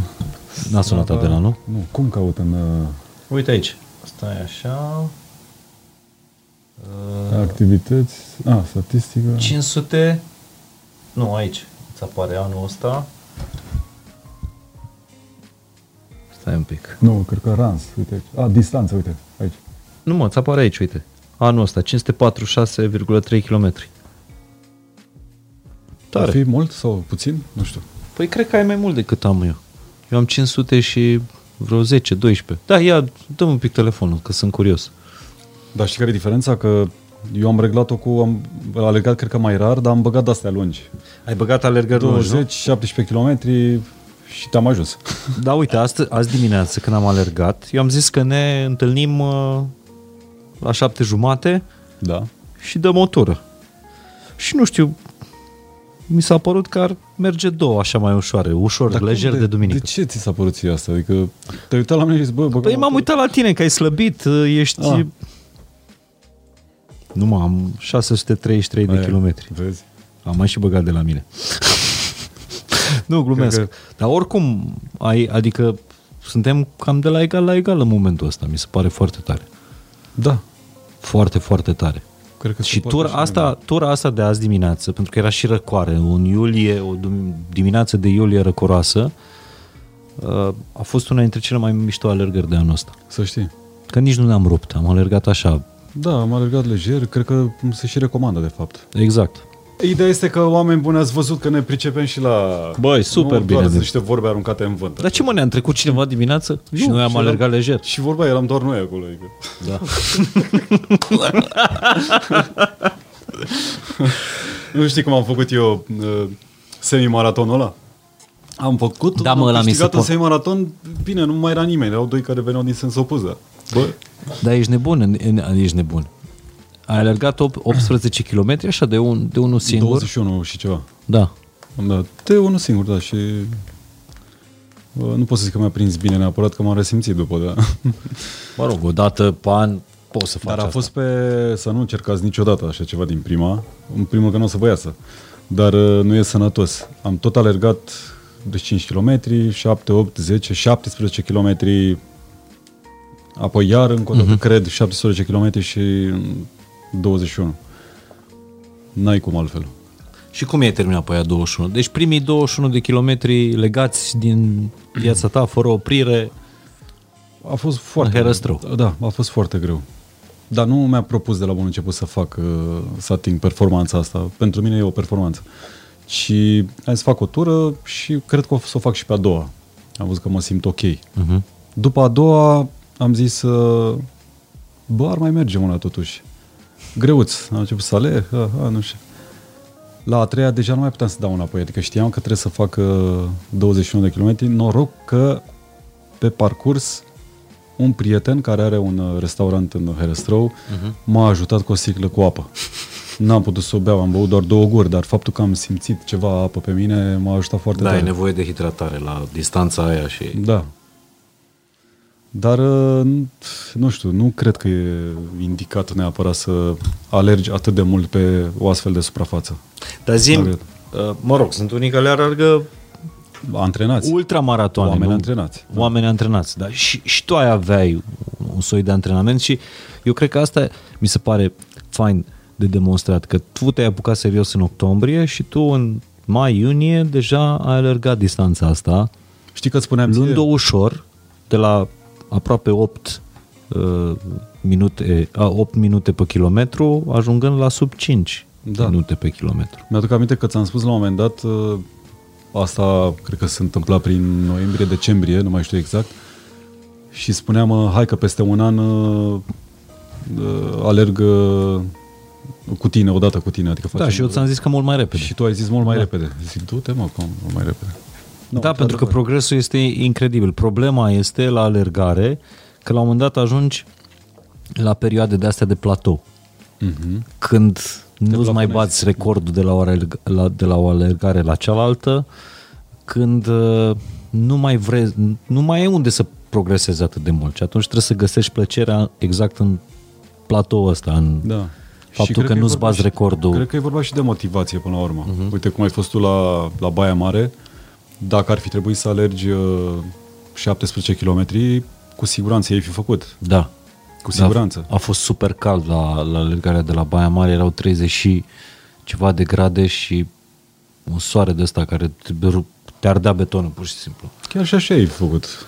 Cu apă. Cu siguranță, pauză, da, cu multă dar, uh, hidratare, da, cu lumea care te încurajează de pe Exact. la balcoane, de pe borduri. Da, da. Deci, da. Apucați-vă de alergat, este foarte important. Foarte important. Este foarte important să ai de ce fugi, știi? să, să, Nu să mai ai zic de unde asta. fugi. Da. Dar nu o să te lași de asta, nu? Nici după ce nu se cred. naște al treilea. Nu, cred că atunci o să alerg mai des. Da. Nu știu. Da, și mie mi se pare, pentru sănătatea mentală, mi se pare că e foarte important să ai momentul, momentele tale cu tine. În primul rând, mental este foarte, este foarte bine și foarte sănătos. Nici nu contează cât slăbești, dacă slăbești. Cât alergi pe kilometru, da. Da, deci mental, cred că e vorba de mental, pur și simplu. Și faptul că îți umpli plămânii cu, cu, uh, cu atâta aer, să sperăm, curat. Mm-hmm. Dar este e, sportul și cred că, de fapt, uh, alergatul în sine, joggingul, uh, face cel mai bine la uh, sănătate, la plămâni, la... Mhm. Te simți Te simți, da, da, da, da, când pompează, deci când atâta sânge care e Mhm. pompat în, uh, în mușchi, în... Ideea e că nu, nu trebuie să pierzi timpul, pur și simplu. Evident că toată lumea poate să facă treaba asta și Mhm. cred că toți oamenii care au o condiție bună, condiție bună uh-huh. din punct de vedere fizic, cred că pot atinge performanțe extraordinare. Plus că fiecare, da, nu trebuie să te compari cu nimeni, ia un ritmul tău exact. și vei simți când trebuie să grăbești pasul sau când trebuie da. să o lași mai încet, cum am lăsat-o noi dimineața asta, cam și îmbătrânirea. Adevărul că eh. suntem niște bătrânei. Fără să te uiți la ceas, fără să, cred că trebuie să-ți asculti uh, pe mine, organismul. Pe mine știi ce motivează cel mai tare? Am trecut astăzi pe lângă el, păi e un domn cărunt, nu vreau să zic bătrân pentru că este super în, în cred, cred că are spre 90 de ani. Așa? Era în... Uh, în fiecare weekend când ies, îl văd alergând. Nu știu cât face, o tură, două, trei de par, dar indiferent la ce oră ies, eu îl văd alergând, în ritmul lui. Mm-hmm. Bă, nu se lasă niciodată. Să și are spre 90 de ani. Să nu mai zici că face câte două, trei, că mă simt... Păi nu știu, că indiferent la ce oră ies, eu îl văd alergând. Dar nu, nu cred că mă da, urmărește dar nu alergă, nu, adică merge așa, nu alergă. E bine și că merge. Că păi face... la 90 de ani zboară. Ce fac? Radu, asta nu înseamnă decât că avem viitor. Ok. Tu nu mi-ai zis că bunica ta are 88? Da, da. Deci tu ai și o general. Da, dacă ziceam că are 88 și face câte două ture de lac, cum te-ai fi simțit tu? În not. Exemplu? Da. și Da, dar de, de unde ai învățat să gătești? De la ea? Uh, nu, nu, nu, nu. Nu? Nu. Mi-am descoperit pasiunea asta pentru gătit uh, de-a lungul timpului și uh, îmi place foarte mult când uh, gătesc pentru cineva, nu pentru mine. Știi? Păi ai și pentru cine găti. Acum da. Dacă stau să vă număr. Exact. Și când le văd, uh, nu știu, bucuria pe față și aștept după ce, așa, le pune farfurie, ia o furculiță și tot aștept. Îmi fac eu de treabă pe acolo, mai spăl un vaz, mai... Dar zi odată și aude. Este foarte bun iubitul. Excepțional. ai nevoie de validare. Excepțional, da, exact. Da, deci dar de asta trăiesc, faci. Dar nu trăim pentru validare. Nu, nu, nu trăim pentru validare, dar dacă nu vine validarea, nu mai gătim. Exact. Și ce, ce-i place Adele ce mai mult din ce gătești tu? Um, am, uh, îi fac niște creveți uh, extraordinari în uh, sos de usturoi, de asemenea un, un risotto al dente, tot așa cu fructe de mare. Uh-huh. Uh, la un moment dat era o perioadă când găteam... Uh, al forno. Da. Găteam, găteam uh, uh, un somon la cuptor în crustă de muștar. Doamne, Dumnezeule. Cu ierburi aromatice, cu... Da. Aici ne despărțim, Radu Vulcan. Nu-ți plac... Nu că te uh, fac de râs, dacă spun rețetele mele, stric piața. Sunt ceva unguresc, așa, cu ciorbe, cu guiaș, cu... Da? Mm. Nu? Nu. Zi. Nu mai știu să bat niște ouă, atât, maxim. Ah, da. Deci de-aia râdesc, că știați ce urmează. Da, pe le gătesc în fiecare zi, băieților. Da, am înțeles. Pe omletă. Pe omletă vin să filmeze podcastul ăsta. și o salată. Uh, cu de toate. Bun. Dar care este... C- care crezi că e cel mai tare punct al tău? Și nu știu ce să răspund la întrebarea Unde asta. ești tu cel mai tare? Sau tare? Mm. Nu știu dacă este o... De, probabil că e o, e o calitate, nu știu dacă mai e în ziua de azi. Spuneam, sunt, uh, sunt direct, extrem, dacă spun ceva, spun extrem de direct și extrem de sincer. Eu așa mă consider. Chiar dacă uneori poate deranja treaba asta, dar uh, nu mă pot dezice și atunci uh, prefer și îmi place și prefer să, să rămân așa, știi, chiar dacă ție nu-ți convine sau te-ar putea deranja o părere de-a mea, știi? Dar nu crezi, vorbeam și cu Adela lucrul ăsta, nu crezi că ești prea puțin sociabil pentru vremurile astea? Nu, nu. Mă simt foarte bine. Mă simt atât timp cât nu sunt un antisocial, mă simt excelent. Nu, asta clar, clar nu ești da. un uh, antisocial, dar pe de altă parte faci foarte greu uh, sau ești foarte selectiv. Așa este. Cu legăturile astea apropiate. Da, da, sunt foarte selectiv uh, pentru că îmi place să fiu înconjurat de oameni uh, de oameni de calitate cu care pot să cu care pot cel puțin să port o, o discuție și să nu mă plictisesc. Uh-huh. Uh, nu stau să-i, uh, să-i aleg, ci pur și simplu văd, pe două, trei discuții, două, trei zile, îmi dau seama dacă cu omul ăla cumva am o chimie sau n-aș mai, n-am absolut nicio legătură și nu trebuie să mai uh, continuăm întâlnirile noastre. Mm-hmm. Fie că ne vedem la alergat, fie că, nu știu, ești la o masă și mai departe, știi? Nu. No. Și punctul tău sensibil, sau ca să nu zic slăbiciunea ta? Copiii. Altceva nu-mi vine în minte, nu. Copiii. Deci acolo Acolo sunt... E momentul da. în care Radu Vulcan are garda da. jos. Sunt extrem de vulnerabili, ca toți, de fapt, toți părinții. Cred că copiii sunt în, în punct vulnerabil pentru, pentru toată lumea. Așa ar trebui să fie, nu știu. Dar care e ideea ta de despre fericire? Acum, dincolo, sigur că ai putea să-mi descrii o poză cum este cea uh, din Bali, când făcea trekking, tu, Adela, copiii dormeau și vedeați paradisul uh, Imaginea în fața ochilor. Da. Nu, ce trebuie ție ca să fii fericit? Să știi că nu am nevoie de multe lucruri. Nu. Vorbeam mai devreme de, de echilibru, vorbeam de uh, faptul că îmi doresc ca uh, cei mici, copiii noștri să uh, să devină niște oameni echilibrați, luminoși.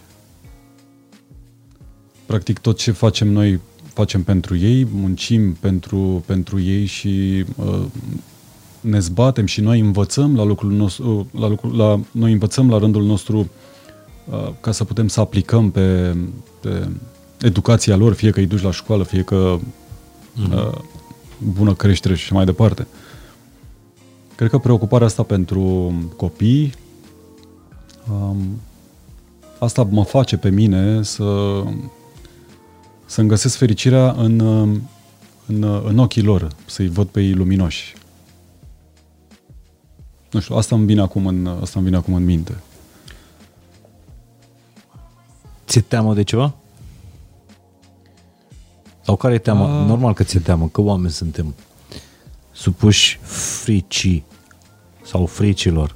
Unii mai multe, alții mai mari, Cred că... alții mai puțini. Dar care e frica ta cea mai mare? Cred că față de uh, vis-a-vis de copii, uh, faptul că eu, uh, Radu, sunt atât de...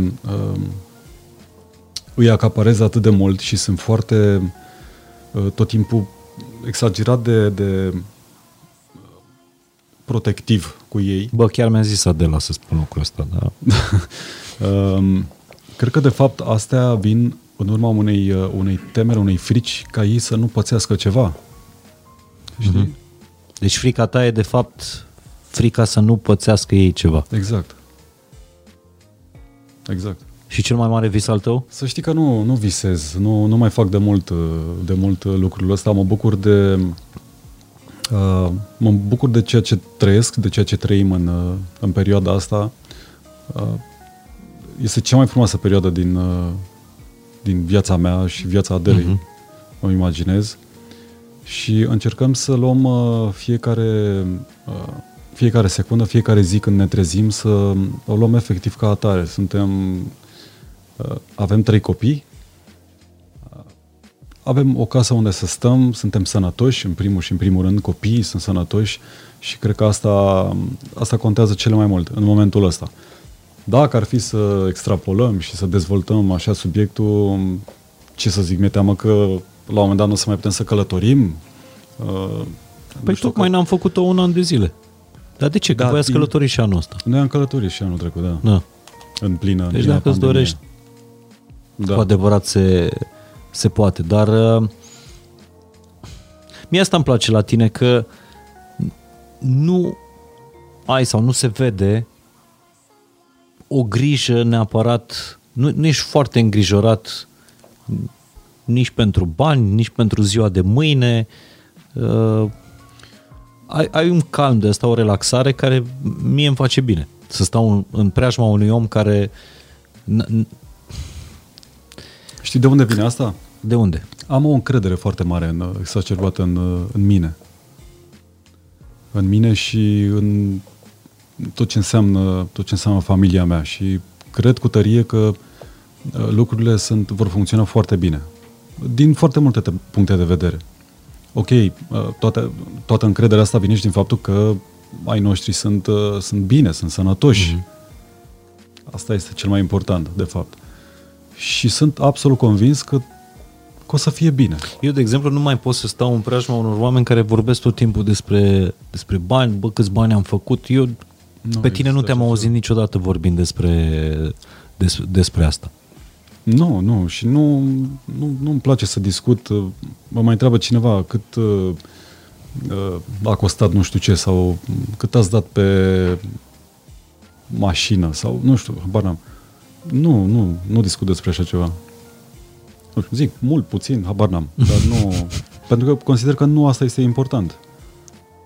Adică mai bine spui ce, ce mișto e mașina, ce, uite, ce frumos ați amenajat în casă, curtea, ce verde, ce... Da, nu, despre bani nu.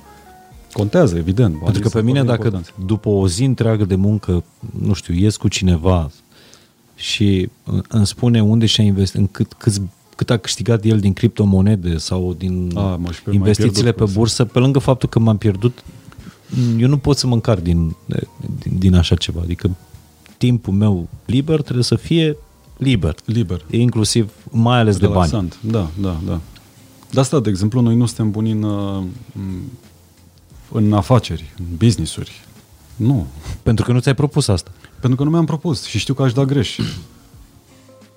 Nu pot. Deci n-am... uh, Da, degeaba te uiți Inclinații la de genul ăsta. paharul Nu, cu nu, nu, emoția, nu, nu. că asta nu e un business. Eu, eu Asta am, vrut am să făcut spun. un una, business. E, una e să ai un Da. business. Tu zici că nu e business. E o, o plăcere pe care, pe care ți-ai dus-o până la, până la capăt, plăcerea de a bea cafea, de a dezvolta toată... Nu mă, sunt niște bani de care puteam să mă lipsesc. Și ai preferat să-i bagi în ceva folositor... Da, puteam să-i bag în criptomonede, omenirii. să pierd da, sau da. să câștig, habar n-am, de 10 ori sau să pierd De 5 uh, ori. toată suma. Uh, I-am băgat în cafenea. Foarte bine. Așa ne bucurăm și noi de un cappuccino cu uh, lapte vegan de mazăre. Da, mă. N-am băut în altă parte, să știi, Uh, cu lapte de mazăre. Băi, eu îți mulțumesc foarte mult uh, și îi mulțumesc Adelei foarte mult pentru podcastul ăsta, pentru că, iată, au trecut două ore și n-ai primit telefon de la ea. Asta înseamnă că încă n-a Totul născut e în regulă. Adela. Cine știe, până apare podcastul ăsta, poate... Sau poate n-a vrut să-mi zică, să zică să termin podcastul, știi? Adică Băi, să nu o fi vrut săraca să te deranjeze. Da, să nu mă întrerupă. Doamne, ce soție ai.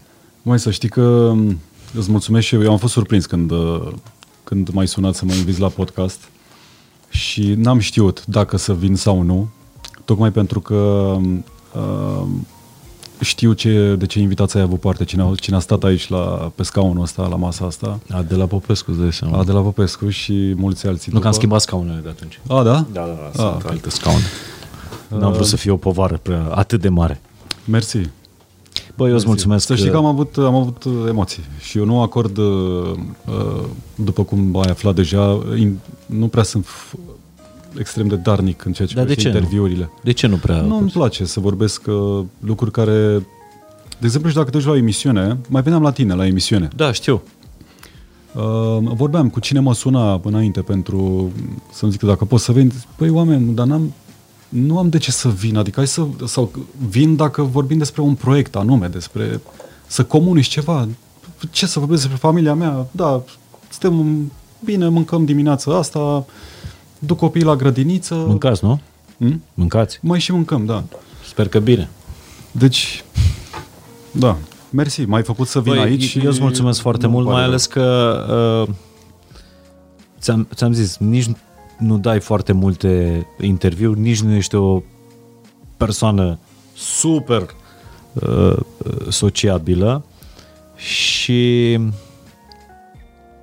eu mă bucur în primul rând de prietenia ta și de toate turele noastre de alergare și mesele noastre și ce mai fi să, să fie. Sper să ne lase soțiile să mergem undeva și Nu știu, unde ai vrea să mergi? Adică dacă mai duci undeva în lumea asta, unde mai duci? Unde ai fost? Uh, cred că este un loc... Uh, de exemplu, Adela își dorește foarte tare și mi-a insuflat și mie uh, gândul ăsta, mi l-a băgat în uh, cap. Există niște sate undeva prin Anglia, nu știu dacă tu ai fost. În Anglia. În Anglia, niște sătuce uh-huh. cu case din alea ca din uh, turtă dulce, știi? Uh-huh. Eu n-am fost acolo și îmi doresc foarte tare, știi? Băi, niște băieți așa dulci ca noi, doar acolo poate să, da. poate să meargă. Sper să, sper să ne, ne lăsați. Da, auzit, da. Mă rog, mulțumim mult de tot pentru, pentru accept. Uh, iar Radu, cred că dincolo de ce credeți, ce spuneți, ce judecă lumea, e unul dintre oamenii ăia care, după ce am cunoscut, verifică perfect expresia că apele liniștite sunt, uh, sunt adânci. Și, dar nu tulburi. Îți mulțumesc mult de tot pentru, uh, pentru tot, Radu.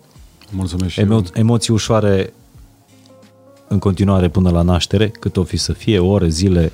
Păi câte să beau? Că... Adela, să știi că ne gândim la tine, vin la maternitate cu o cafea dacă, dacă trebuie.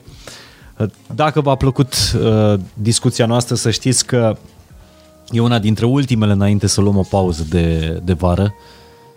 de a fost și mai relaxată. Da, Nu? Da, S-a da, părut- Da. Nu, a fost foarte... Eu m-am simțit bine. Uh, nu uitați dacă v-a plăcut, comentați, dacă v-ați regăsit, uh, dați-o mai departe. Uh, vă tare mulțumesc pentru ce aveți voi mai prețios și ne-ați oferit astăzi și anume timpul vostru. A fost Radu Vulcan, omul care nu urmărește decât o singură persoană pe Instagram, pe Adela Popescu. De ce?